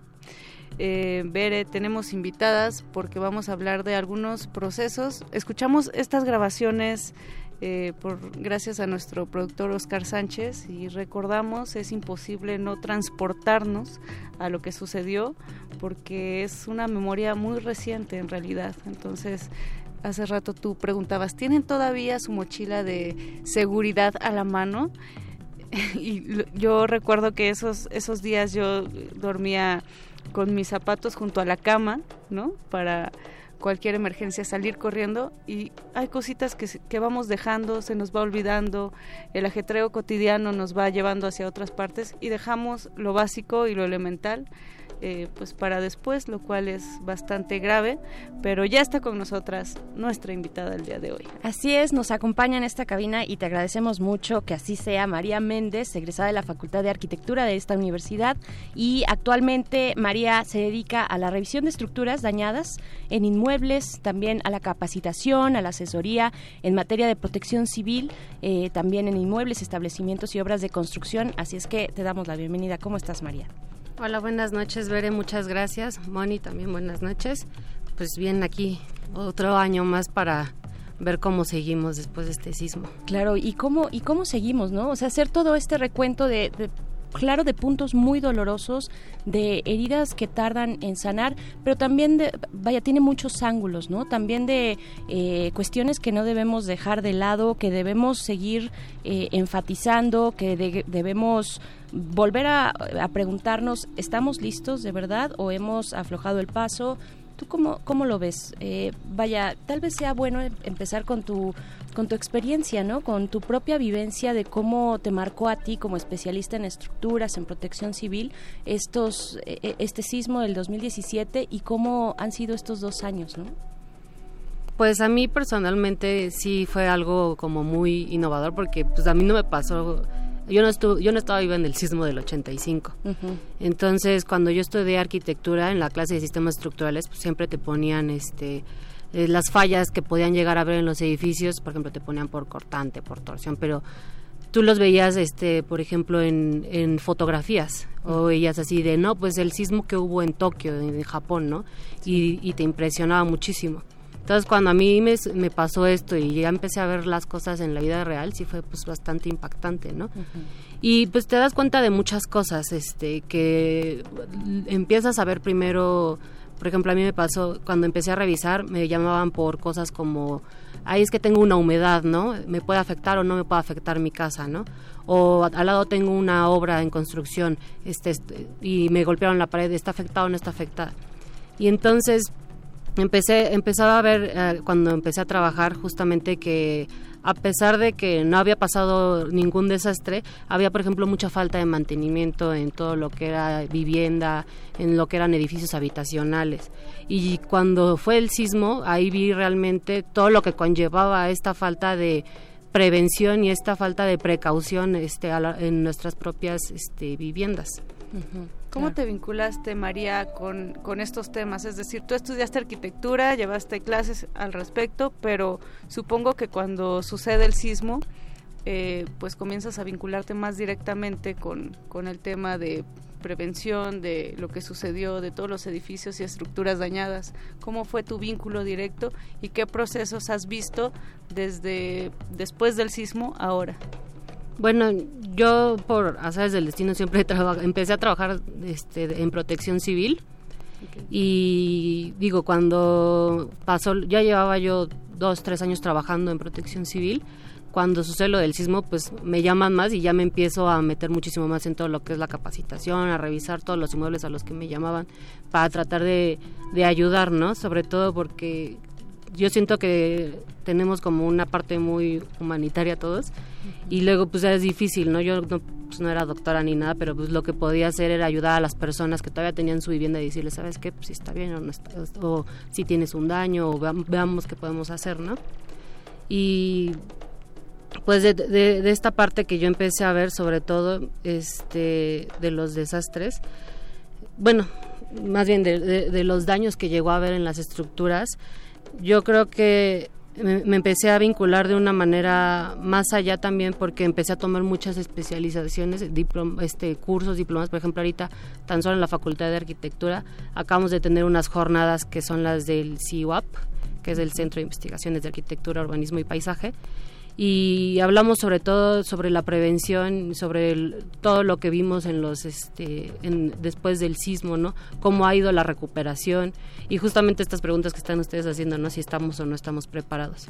Que ahí estábamos viendo muchísimas cosas porque una de las cosas que más discutíamos es el hecho de que exista un fenómeno perturbador, que en este caso es, por ejemplo, un sismo, un fenómeno perturbador se puede entender desde lluvia, una inundación, se puede entender que también como el sismo, este, cuando eh, una explosión volcánica, también pueden ser enfermedades, por ejemplo, cuando fue lo de la influencia, pues, la influenza, este, eso fue, fue también, por ejemplo, un fenómeno perturbador de carácter sanitario. Entonces, el hecho de que existan fenómenos este, perturbadores no significa o no son iguales a desastre porque ha temblado muchas veces en la Ciudad de México, pero no forzosamente tenemos un desastre, ¿no? Claro. O, o llueve y no forzosamente tenemos un desastre. Pero ¿qué es lo que causa que haya un desastre? Pues justamente esta falta de prevención y esta falta de de preparación para de nosotros y eso es lo que causa el mal por ejemplo Claro. yo vi en muchísimos edificios que, pues, que, te- que tenían desde por ejemplo lo compraron en el 80 me pasó que hice la revisión y yo veía que tenían por ejemplo sus extintores y los pasé a revisar y así 1985 y les No, decía, oigan, este, usted ya veo que tienen aquí sus extintores. No, sí, nosotros los limpiamos, este, y los tratamos de tener, este, en buenas condiciones. Y le dije, bueno, sí, o sea, qué padre que los tengan, pero estos los tienen ustedes desde que compraron el edificio. No le han dado nada de mantenimiento. Y ya se quedaban así, ay, pues no sabíamos. Y digo, lamentable, mucha, lamentablemente, antes del sismo, pues muchísima gente no sabía qué hacer, ¿no? Entonces, pues no tenían las medidas de prevención y eso fue algo que causó muchísimos desastres. Claro, del, del sismo del 85 al del 2017 se recuperó una memoria, ¿tú crees que en temas de protección civil nos fuimos fortaleciendo? No sé, pienso tal vez ahora que mencionas a la Facultad de Arquitectura, eh, pues que es un espacio ideal para conversar todos estos temas, para analizarlos, para hacer propuestas, ¿no? Es el espacio por excelencia, digamos. Eh, ¿ha, cambiado algo? ¿Tú has visto que no te tocó vivir el 85, pero supongo que a través de todas estas especializaciones, diplomados, todas las conversaciones y las charlas en estos espacios en los que tú estás habituada a estar, eh, pues se dice, ¿no? Se, se dice si, si, si hemos aprendido o no algo del 85 al 17 aprendimos. Bueno, eso, eso sí es, este, sí, bueno, en la, por lo menos en la parte de la arquitectura, yo sí puedo decir que sí hemos aprendido. Hay que, o sea, retomando lo que pasó en el 85, gran parte de las fallas, por ejemplo, que hubo en los edificios del centro histórico fue por el mal uso de suelo que se tenía. Hubo mucho cambio de, uso de suelo en el centro histórico, entonces eran casas habitación, edificios de casas habitación, y los utilizaban este, de talleres, que eso fue de, lo más sonado, y por el peso que tenían extra de las máquinas que usaban en los talleres, fue que se cayeron muchos edificios. Entonces es, es algo que se ha ido regulando claro en la ley, por, en, este, por eso ya existen los usos de suelo, ¿no? Ah, que Sí. tenemos que sacar antes EDUBI, que no cualquier edificio puede tener. Eso, el reglamento de construcciones también se reformó. Antes este, había como unas este, fórmulas muy simples para hacer el cálculo de la estructura de un edificio y definitivamente desde que pasó lo del 85 fue de donde nosotros como arquitectos reformamos las- el reglamento de construcciones y empezamos a decir, no, pues tienes que calcular por cortante o tienes que eh, tienes que poner los estribos más este más cerca. Entonces sí sí hemos aprendido, pero claro, este como en todo, ¿no? O sea, nos nos llegan a faltar cosas y son este tipo de momentos donde nosotros podemos ir mejorando. Actualmente de, por ejemplo, desde el 10 del, del 2017 aquí al 2019 teníamos la teníamos la ley del sistema de protección civil, ahora tenemos la ley de gestión integral de riesgos y de protección civil. Teníamos unos términos de referencia desde 1999. En el 2017 pues ya sacaron los nuevos de obra, sacaron unos para hospi- y eran todos para el, para el mismo giro. Ahora ya tenemos de obra, tenemos de hospitales, tenemos de establecimientos mercantiles.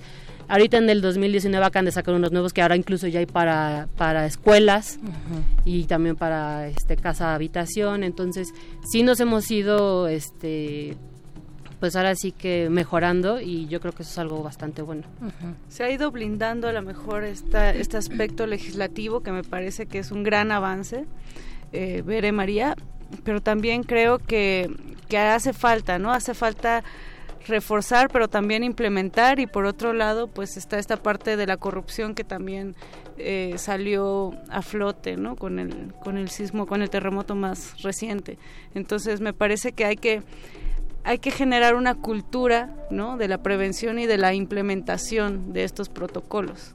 ¿Cómo lograrlo, María? ¿Cómo cómo nosotros como sociedad civil reforzar que no se quede nada más en papel, que no se quede en, letra muerta. Pues yo creo que este no solo es como sociedad civil, yo creo que somos dos, dos actores muy importantes, ¿no? Nosotros como sociedad y también los actores gubernamentales, que son pues justamente todos los que se encargan de ver esta parte de, de la ley, ¿no? Pero nosotros también como sociedad, yo he visto dos partes, una muy buena que es la que son las personas que a partir del sismo han empezado a decir, oye yo quiero y necesito todo en mi casa, en mi establecimiento, en mi, en mi, o sea quiero todo para estar bien, quiero que vengas, quiero que me capacites, o sea quiero saber, o sea quiero saberlo todo, ¿no? Y Claro. eso está súper bien. Pero hay también personas que siguen un poco apáticas. Este, luego hay personas que, que, que- que creen que esto es muy complicado, muy difícil, pero pues para eso también sirve informarnos, ¿no? Por ejemplo, en la ley ahora está ya establecido que uno puede ir a la alcaldía más cercana, a su unidad de protección civil, y ellos, ellos están este, preparados para darles, por ejemplo, cursos a las unidades habitacionales. Claro. Bien, vamos a, regresar, vamos a hacer una pequeña pausa. Estamos conversando con María Méndez a dos años del sismo. Eh, vamos a escuchar esto y volvemos porque hay mucho, mucho de qué hablar todavía a estos dos años. Vamos para allá. Manifieste.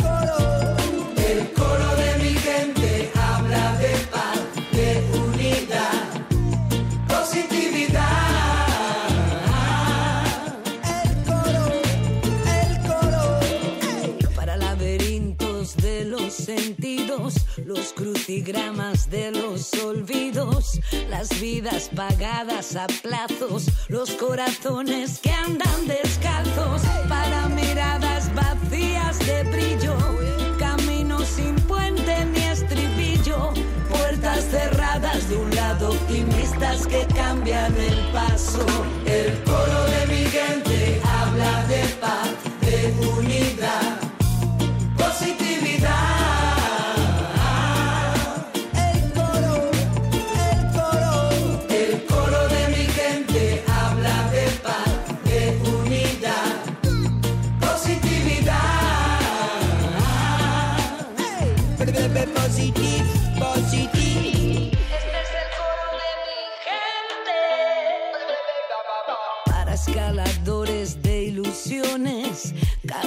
de emociones, para brújulas sin divisiones, para los aprendices que prueban soluciones, el caminante de melancolía, la baila ahora por solerías, el coro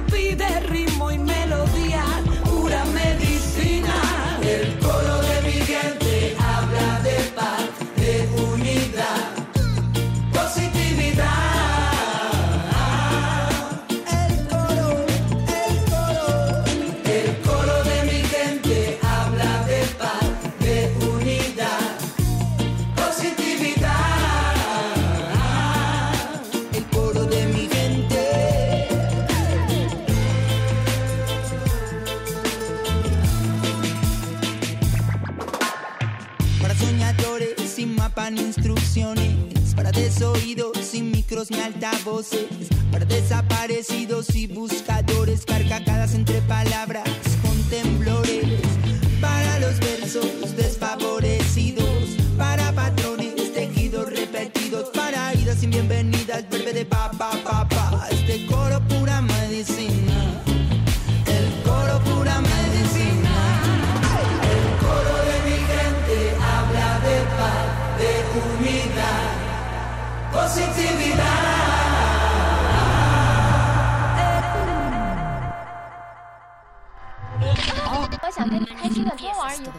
Manifiesto.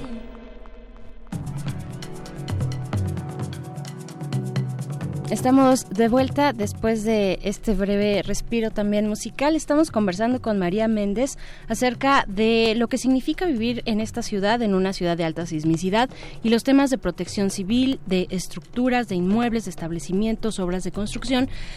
Y María, perdón, antes de, de despedirnos eh, contigo, yo quiero preguntarte, pues, cuáles son, eh, vaya, entre tanta información que surgió hace dos años, entre tantas posibilidades, tantas opciones, se agolpaba la, ayuda, ¿no? En distintos espacios, de pronto no se distinguía bien dónde había que apoyar y dónde teníamos que detenernos, ¿no? Eh, llegamos a, a, estos dos años y qué es lo que podrías recomendar, qué es lo que hay que recordar a la audiencia para tener, digamos, medidas de protección civil eh, adecuadas y, y, para llegar a estos dos años, pues digamos conscientes de lo que, de que no debemos olvidar ciertas cosas, ¿no? Pues yo creo que lo más importante sí es la, la prevención. Muchas veces nos, nos, nos, enfocamos muchísimo en la preparación, que no está mal, que cuál sería la diferencia. Por ejemplo, la preparación es capacitarnos en materia de combate contra incendios, primeros auxilios, búsqueda y rescate. ¿no? Ya me estoy preparando para, para el desastre pero la prevención también es algo muy importante. ¿Qué pasa si yo antes este, de pensar, pues se va a caer mi casa, voy a mi unidad de protección civil, pido que la revisen, que me digan si estructuralmente se encuentra bien. Ellos también están capacitados para, para ir y checar tus instalaciones, que desde la de gas, que te pueden ir a decir, oye, ¿sabes qué? Tu tanque ya está mal. Muchos no lo saben, pero justamente para eso están este tipo de personas y te pueden decir, tu tanque de gas tiene más de 10 años, necesitas que lo cambies. Las, no, tampoco lo sabemos, cada 7 años tenemos que estar cambiando las válvulas del mismo tanque de gas. Entonces... ¿Son servicios gratuitos, perdón, sí, Mario? son servicios gratuitos. Eso está... De en, las alcaldías, ¿no? Exacto, en Ahí las están alcaldías. las unidades. Cada, cada, alcaldía tiene su unidad, ahí sería cuestión de checar en la página de cada una de las alcaldías, porque hay unas que sí están dentro de, de, de la misma alcaldía, por ejemplo en la de Cuauhtémoc, pero hay otras como en Benito Juárez, que está el edificio principal en un lado y Protección Civil uh -huh. está en la alberca olímpica, entonces nada más ahí sí hay que checar en las páginas de internet o echar una llamadita y, y, y claro que cualquiera de las alcaldías pues, les puede brindar ese servicio. Y no solo checa la instalación de gas, también puede ayudar a checar la instalación eléctrica, la instalación hidráulica, sobre todo para los que luego dicen, es que aquí tengo una gotera, ellos también les pueden ayudar. Entonces, checar todos los servicios que hay a, a nuestra mano y empezar a ver esto aparte de la prevención y, claro, después de eso, la preparación. Claro. Bien, pues hay todavía creo que mucho trabajo por hacer y es importante recordar, recordar dónde vivimos, recordar que podemos evitar desastres en la eh, eh, y, y, desgracias también si estamos preparados, si estamos eh, digamos, pues sí, con esta disposición a eh, no solamente eh, especializarnos, sino prevenir, ¿no? Es lo que nos dices, María Méndez. Pues te agradecemos mucho que hayas venido acá a cabina. Eh, muchísimas gracias. Estaremos siguiendo también tu trabajo. ¿Tenemos alguna forma de, tal vez en Twitter, alguna cuenta de Twitter donde podamos seguirte? En Twitter no, todavía no, no, no ah, tenemos. Okay. Pero, y el Facebook es personal, supongo. Entonces. Pero les dejé ahí mis números telefónicos, Muy en bien. cualquiera de ellos, si tienen alguna duda, me pueden este, escribir o también al correo electrónico y yo con mucho gusto pues les contestaré y muchas gracias por la invitación. No, pues gracias a ti, María Méndez, eh, arquitecta, también especialista en eh, capacitación, asesoría en protección civil, inmuebles, obras en construcción. Gracias por haber estado acá. Yo recomiendo seguir la cuenta de Facebook de Arquitectura UNAM, uh -huh. porque claro. tiene mucha información acerca de vivienda, acerca de consejos prácticos, infografías muy útiles y pues es comunidad UNAM, así es que muchas gracias María. Gracias. Pues bueno, vamos a hacer un cortecito y volvemos para seguir hablando a dos años del sismo de 2017. Escucharemos a Cecilia Toussaint con la canción Esta ciudad. Regresamos. Manifiesta.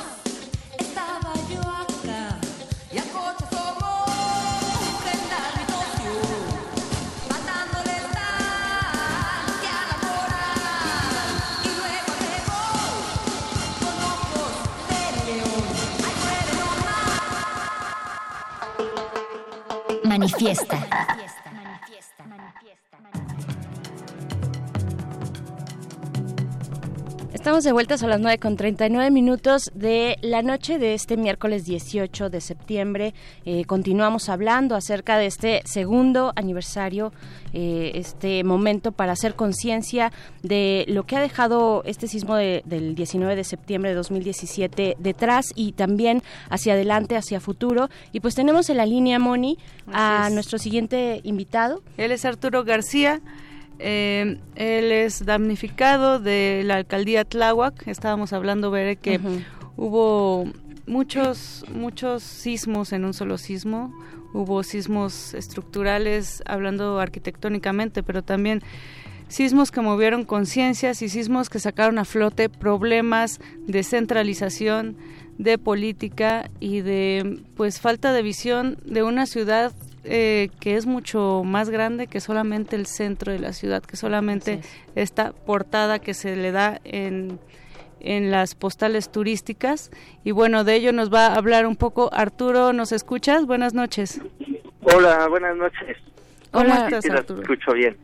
Gracias, gracias Arturo. Pues bueno, llegamos a estos dos años y pues es importante y queremos que tú nos digas, que escuchemos eh, de viva voz acerca de los eh, de, la- de los compañeros, de los habitantes de Tláhuac, de las personas damnificadas, que fue una de las zonas pues que, que, que menos se vio, digamos, en los en los medios, en las preocupaciones de las autoridades también. ¿Cómo se vive la situación en Tláhuac a dos años del sismo?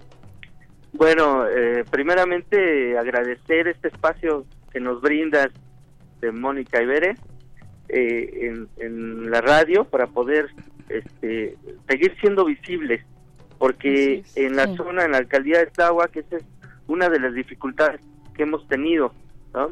Eh, fíjate que a dos años, a un día de que cumplan dos años, eh, pues la mayoría de la gente en la alcaldía de Tláhuac sigue viviendo en zona de riesgo sin saber eh, realmente cómo está la situación de, de- del tema del subsuelo en la zona. Eh, la mayoría de la gente también eh, está eh, con su vivienda demolida desde hace ya casi dos años y las rehabilitaciones pues por igual. Eh, te quiero dar un dato. Nosotros en, en la alcaldía de Tláhuac somos más de cuatro mil damnificados según los datos de la propia comisión. En el colectivo de damnificados unidos de la Ciudad de México en Tláhuac tenemos alrededor de 370 predios eh, que estamos agrupados acá en este colectivo a nivel ciudad y como ejemplo de esos esos predios de este universo tenemos un total de 50 viviendas, 50, 60 viviendas eh, tanto en proceso de reconstrucción, algunas ya terminaron y, y otras en proceso de rehabilitación. Es decir, la gran mayoría de las viviendas todavía no son atendidas. Este es el panorama que tenemos acá en Tláhuac. ¿Y hay alguna respuesta para estas viviendas que no han sido atendidas, Arturo, o no hay respuesta de las au- autoridades? Mira, tenemos un, un problema acá que efectivamente la ley anterior con el gobierno de, de Miguel Ángel Mancera, la ley que se promulga en la Asamblea Legislativa en el 2017, en diciembre, eh, no contempla la vivienda unifamiliar. Entonces era un problema porque no existía ruta, no existía ruta de atención. De hecho, eh, tuvimos mesas de negociación con el gobierno anterior, con el secretario de gobierno eh, Guillermo Orozco en aquel momento, con el comisionado Edgar Tungui, pero pero no hubo solución. Realmente no logramos eh, eh, llegar a construir una ruta por más esfuerzo que se hizo, por más lucha que dimos, eh, Tláhuac seguía abandonada, no solamente Tláhuac, toda la zona eh, suroriente, todo lo que es Xochimilco, Iztapalapa y Tláhuac, no tenían una ruta clara de, de reconstrucción. En, en el 2018, ya con el, el, el proceso de transición del nuevo gobierno, se, se, promu- se promulga una nueva ley en el Congreso de la Ciudad de México y en, en esto ya se contempla la vivienda unifamiliar. Eh, pero, eh, ¿en qué, qué- cuál es la situación que se da? Una vez que se crean los lineamientos para, para la atención a esta zona, eh, tenemos el- la problemática del suelo. Esto es una complejidad importante de señalar porque eh, no se logra tener los estudios completos que desde acá hemos estado solicitando, ¿no? Hemos hemos luchado mucho, hemos impulsado mucho unos estudios de suelo completos regionales en la zona, sin embargo, eh, ni con el gobierno anterior ni con este. Sí hay una atención de, de geotecnia, pero no es tampoco lo que nosotros fuimos construyendo. Al final, eh, la atención que está dando el gobierno para esta situación es, eh, ha contratado una empresa de geotecnia donde se hacen visitas eh, geotécnicas junto con eh, un DRO, un director responsable de obra, evalúan de manera visual los daños en, las viviendas y en el suelo, pero es de manera visual, y con esto se reporta a, al- a lo que se formó o se le llama el Comité de Grietas, que, que también es parte de este nuevo gobierno, y de ahí se emana un dictamen, un dictamen que para nosotros a todas luces es insuficiente. Como damnificados unidos de la Ciudad de México y en Tláhuac, hemos solicitado que el Instituto de Ingeniería, eh, específicamente la doctora Silvia García Benítez del Instituto de Ingeniería, le dé una revisión más profunda, ya que ella ya tiene unos estudios realizados en la zona de Tláhuac desde el año pasado, y entonces que ella pueda dar un panorama más amplio a lo que está sucediendo en toda la zona de, de Tláhuac. Eh, eso es lo que eh, en ese proceso estamos, es muy complejo y, y esto eh, hace pues que las obras sean demasiado lentas hasta el día de hoy. Por supuesto. Arturo, Arturo García, ¿qué queda para ustedes? ¿Qué queda como damnificados unidos de la Ciudad de México en Tláhuac? ¿Cuál es la ruta a seguir, además de eh, pues pedir este dictamen que, que, que- que sea suficiente, que sea completo, que les dé a ustedes, habitantes de Tláhuac, una idea mucho más certera eh, de, de, de cuál es el tipo de suelo en el que están habitando? ¿Qué queda para ustedes en esta ruta? Y a manera también de, comentario final, pues preguntarte cuáles son, eh, pues sí, esto, esto que proyectan desde Tláhuac para la reconstrucción. Mira, nosotros lo que consideramos es que la, ruta que hemos venido impulsando, que hemos dado la, lucha desde eh, colectivamente, pues, para lograr que todos regresemos a nuestra vivienda de una manera segura y digna, eh, se siga conduciendo por, por el mismo camino. Es decir, eh, esta parte que, que nos costó mucho trabajo que, la parte científica eh, y sobre todo que tiene ya estudios en la zona pudiera tener una intervención en, en, en- en toda esta parte de Tláhuac, eh, lo que pedimos, lo que pedimos al gobierno es que se siga eh, no solamente permitiendo este esta revisión por parte del instituto, sino también se pueda ampliar aún más para dar mayor certe- certeza. Mira, un ejemplo, tenemos viviendas que van a ser reubicadas y no tenemos el, la ruta, por ejemplo, de la reubicación. No sabemos a dónde van a ser ubicadas, cuándo. eh, hay particularidades en los predios, sobre todo por las viviendas multifamiliares o plurifamiliares, como nosotros le llamamos. Eh, hay, hay temas jurídicos. Eh, pediríamos que la, la cuestión burocrática se agilice, se, se, se haga a un lado y podamos ir avanzando de manera más, más constante. Eh, nosotros tenemos mesas semanales con el, con el gobierno de la ciudad. Una es con eh, el comisionado César Cravioto y una es con la jefa de gobierno. Eh, lo que pedimos es que estas reuniones puedan ser más, más operativas, que puedan ser realmente mesas que, que podamos ir avanzando. Eh, en Tláhuac hemos venido construyendo esta ruta, creo que es la ruta adecuada. Sin embargo, a nivel colectivo, a nivel de damnificados de la Ciudad de México, pues, la valoración sigue siendo pues este todavía muy limitada, eh, sigue siendo negativa la valoración porque eh, un ejemplo, ahorita estamos aquí muy rápido, ¿sí puedo? Sí, sí, sí, sí. Eh, mira, estamos aquí en, en el- en el Palacio de Gobierno y tenemos mesa de negociación con el licenciado Cravioto y tenemos un tema que hemos venido eh, abordando desde hace varias semanas y que ha quedado en minutos semana a semana y que tiene que ver con un documento donde se reconozca al administrador de, de uno de los edificios del multifamiliar Tlalpan. La asamblea de vecinos votó porque el, el vecino eh, fuera el administrador, nuevo administrador, y el nombramiento lo estamos esperando desde hace ya varios días con acuerdos incumplidos.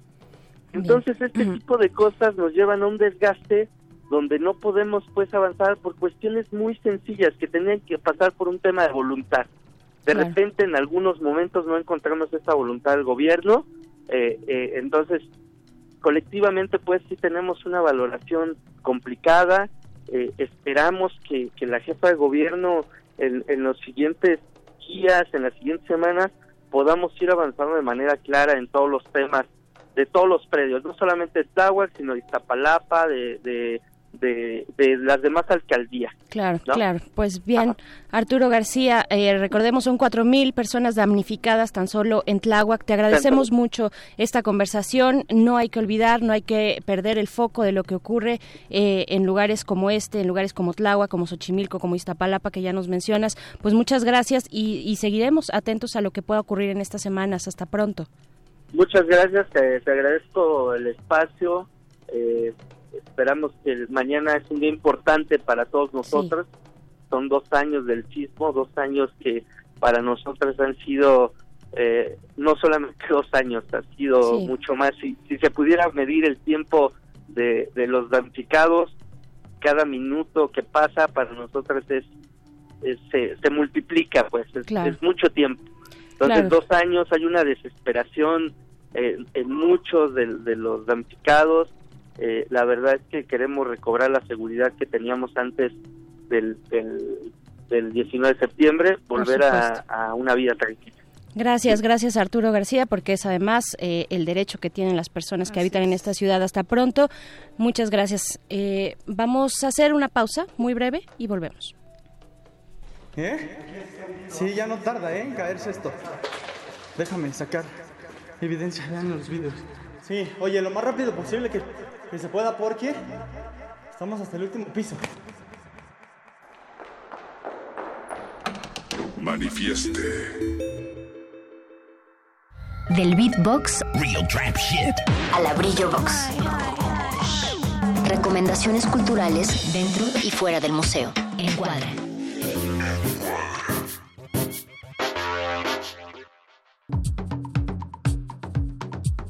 Y de esta manera regresamos a Manifiesta de Resistencia Modulada con temas eh, pues que están en la agenda pública, Vera, y que no podemos olvidar.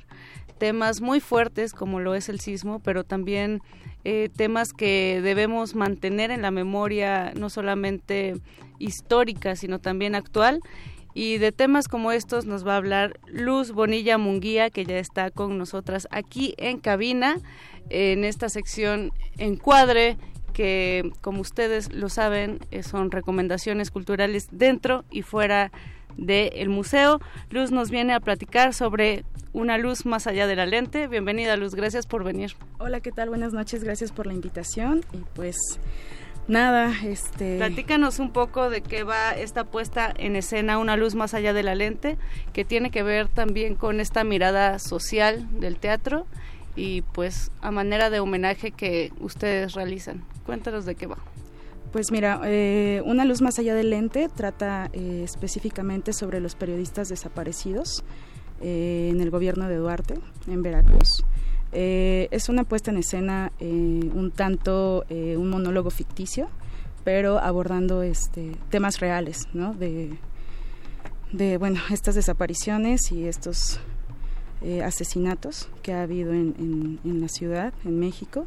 Y bueno, desde un punto de vista muy sensible, con el director Miguel Ángel Vázquez, eh, que es el que dirige esta obra, y el grupo de compañeros, son 14 actores en escena, este, que llevan cada una de estas historias eh, personales, eh, desde periodistas, familia, ¿no? Eh, la misma familia de Duarte, que se pone un poco este, el tema sobre la mesa, eh, o- oficiales, policías, ¿no? Entonces, este tema eh, se aborda des- desde un punto de vista bastante sensible y también eh, busca un poco una estética eh, personal, acercarse a, este, al espectador de una manera bastante personal. Eh, son 14 monólogos que están en escena. Bueno, en, esta vez eh, son 13 monólogos este, nada más. Eh, y bueno, eh, son pequeños momentos que tú eh, pues vas a, a escuchar a cada uno de ellos eh, de una manera bastante personal. Solo son eh, dos espectadores por monólogo y los vas a estar escuchando a cada uno ¿no? hasta que hasta que termine eh, el- los 14 monólogos, pues hilan todas las historias, que es bastante interesante al final y bueno también pues es una una crítica y una una resistencia ante estos asesinatos. Claro, un tema bien, bien fuerte, Bere, del que hemos estado dando seguimiento aquí en Manifiesto y del que pues de manera eh, poco convencional también en otros formatos más allá de el periodístico se pueden abordar. ¿Qué días y en qué horarios podemos visitar eh, pues esta obra? Además, por lo que nos platicas, Luz, este, pues hay que estar muy atentos porque son pocos los espectadores que pueden presenciar esta puesta en escena, ¿cierto? Sí, claro, mira, son 28 lugares. este, las funciones son el 20, 21 y 27 y 28 de septiembre, que son respectivamente viernes y sábado. Los viernes comienza la función a las 8 y los sábados a las 7 de la noche. El acceso, obvio, es limitado y solo es preventa. Este, no hay taquilla y simplemente es eh, con una de las compañeras, Daniela Ochoa, eh, su teléfono es 46 26 00 11 63 para me- mensajes WhatsApp y hacer reservación o a su correo electrónico que es Daniela Ochoa sada arroba gmail.com. Ujú. A ver, repetimos, perdón, el número es 46 26 00 11 63, Daniela Ochoa. Es el nombre de la persona con la que podemos hacer las reservaciones, ¿no? Sí, lo vamos a postear en nuestras redes también. Eh, ¿Y dónde va a ser esta, esta puesta en escena, Luz? Porque además es un lugar muy bonito y muy íntimo que crea eh, reacciones especiales, ¿no? Sí, claro, estamos muy emocionados de que nos hayan recibido. Esta es la segunda temporada ya de esta obra en Casa Refugio, en Citlaltepec. Es una casa eh, para periodistas refugiados. Nos están regalando cuatro funciones en un espacio bastante lindo en esta casa y les dejo la dirección, es Citlaltepec 25, Hipódromo Condesa. Perfecto. ¿Cuál es, para antes de despedirnos, eh, Luz Bonilla, cuál es la diferencia que ustedes ven desde, el- desde las artes escénicas, en este caso, ¿no? de acercarse a, a situaciones, a temas, a contextos tan complicados que han sido eh, documentados a través del periodismo? ¿Cómo podrías distinguirlos? En este, decías hace un momento, es una apuesta muy eh, personal, también respetuosa, por supuesto, y urgente y de resistencia. ¿Cómo se acercan las artes escénicas, en el caso de ustedes, a hablar de, de un tema como este? Híjole, pues es un tema bastante, bastante íntimo, eh, espectador, este, actor. Eh, bueno, te, te quedas así pasmado con, con todas las emociones que puede reflejar el actor y con todo lo que puedes compartir de, de uno a uno prácticamente, ¿no? Claro. Que, que, puede ser a diferencia del periodismo, ¿no? Que te informa, que te documenta, pero acá son otros los hilos que se pueden llegar a mover, ¿no, Moni? Claro, y también eh, cabe recalcar que Luz estuvo a cargo de la escenografía de esta obra, que también es una propuesta estética muy interesante, que se realiza eh, pues a través de una conjunción de, de, tu trabajo con el director o cómo se realiza? Sí, bueno, eh, con, con, Miguel Ángel ya llevamos trabajando casi dos años y bueno, se, es conjuntar ideas, ¿no? Entre que yo me explayo y él me para un poco y viceversa, ¿no? Entonces, un poquito eso, parte técnica yo, parte creativa también Miguel y viceversa, ¿no? Este, para mí es un, un tema bastante nuevo, la escenografía, que estoy disfrutando demasiado. Y bueno, este, este concepto que se generó en, en una luz más allá de, de, del lente, este, pues fue un par de elementos bastante básicos, este, pues una, una cuerda roja que simula pues el, el la sangre, ¿no? Eh, que, que, ha corrido. Uh -huh, en este estado sí, y en muchos yo quisiera, otros estados. ¿no? Quisiera platicar más acerca de cómo se ve esta, esta obra, pero preferiría que vayan, que asistan uh -huh. los los radioescuchas, así es que ahí está la invitación, la postaremos en nuestras redes sociales. Muchas gracias Luz Bonilla Munguía por venir a esta cabina de resistencia modulada. Muchas gracias Bere también, se nos acaba este manifiesto del día de hoy. No sin antes agradecer también a don Agustín Mulia, a Alba Martínez en continuidad y a nuestro gran productor Voice. ¿Nos vamos sí. con musiquita? Sí, nos vamos a ir con eh. algo de Chejere. Esto uh -huh. es Nubes de Sal. Vamos con esto y nos encontramos la próxima semana, miércoles, en otra sesión, en otra línea de manifiesto que se escribe de manera conjunta. Gracias, Moni. Muy buenas noches. Sigan en Resistencia Modulada. Hasta pronto. Ven, mi bien, ven, mi bien, ven, ven, ven. Voci cantar. Meu bem, bem, bem, meu bem, bem, bem, bem, bem. Meu céu, meu mar, meu mar. Vem, mi bien, vem, meu bem, vem, vem, meu bem, bem, bem. Eu vou te amar, minha vida, meu amor, minha alegria, mi sol. Andar, minha luz de manhã. En tus ojos amanece.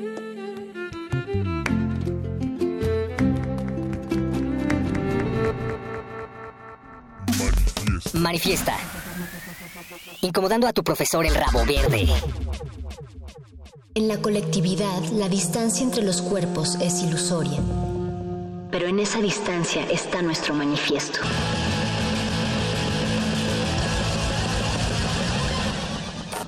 Manifiesto. Como dijo el sabio Playlist Zoo, el viaje de las mil canciones empieza siempre con la primera reproducción.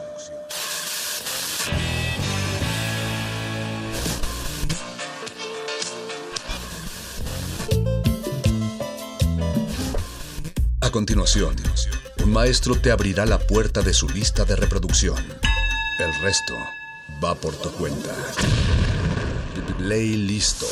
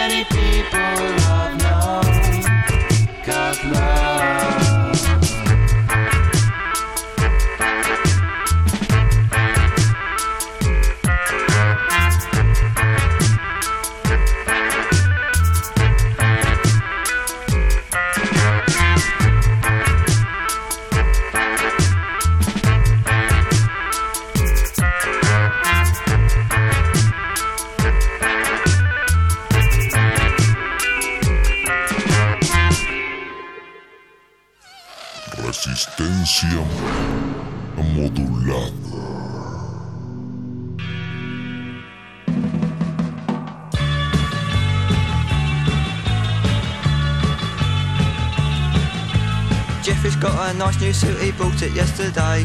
Ten pound in an Oxfam shop near Hammersmith Way. All the kids admire him, Jeffrey is the face.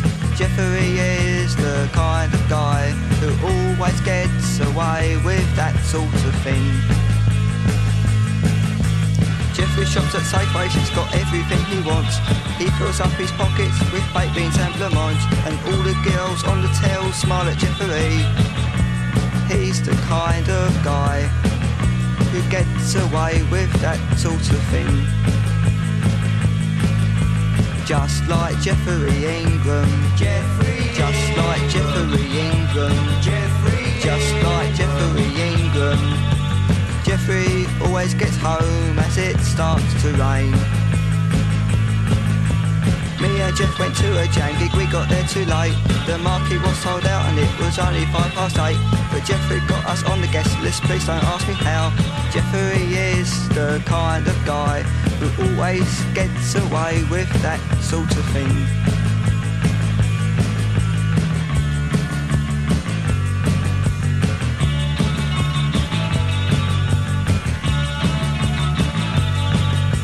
Jeffrey gets away with that sort of thing.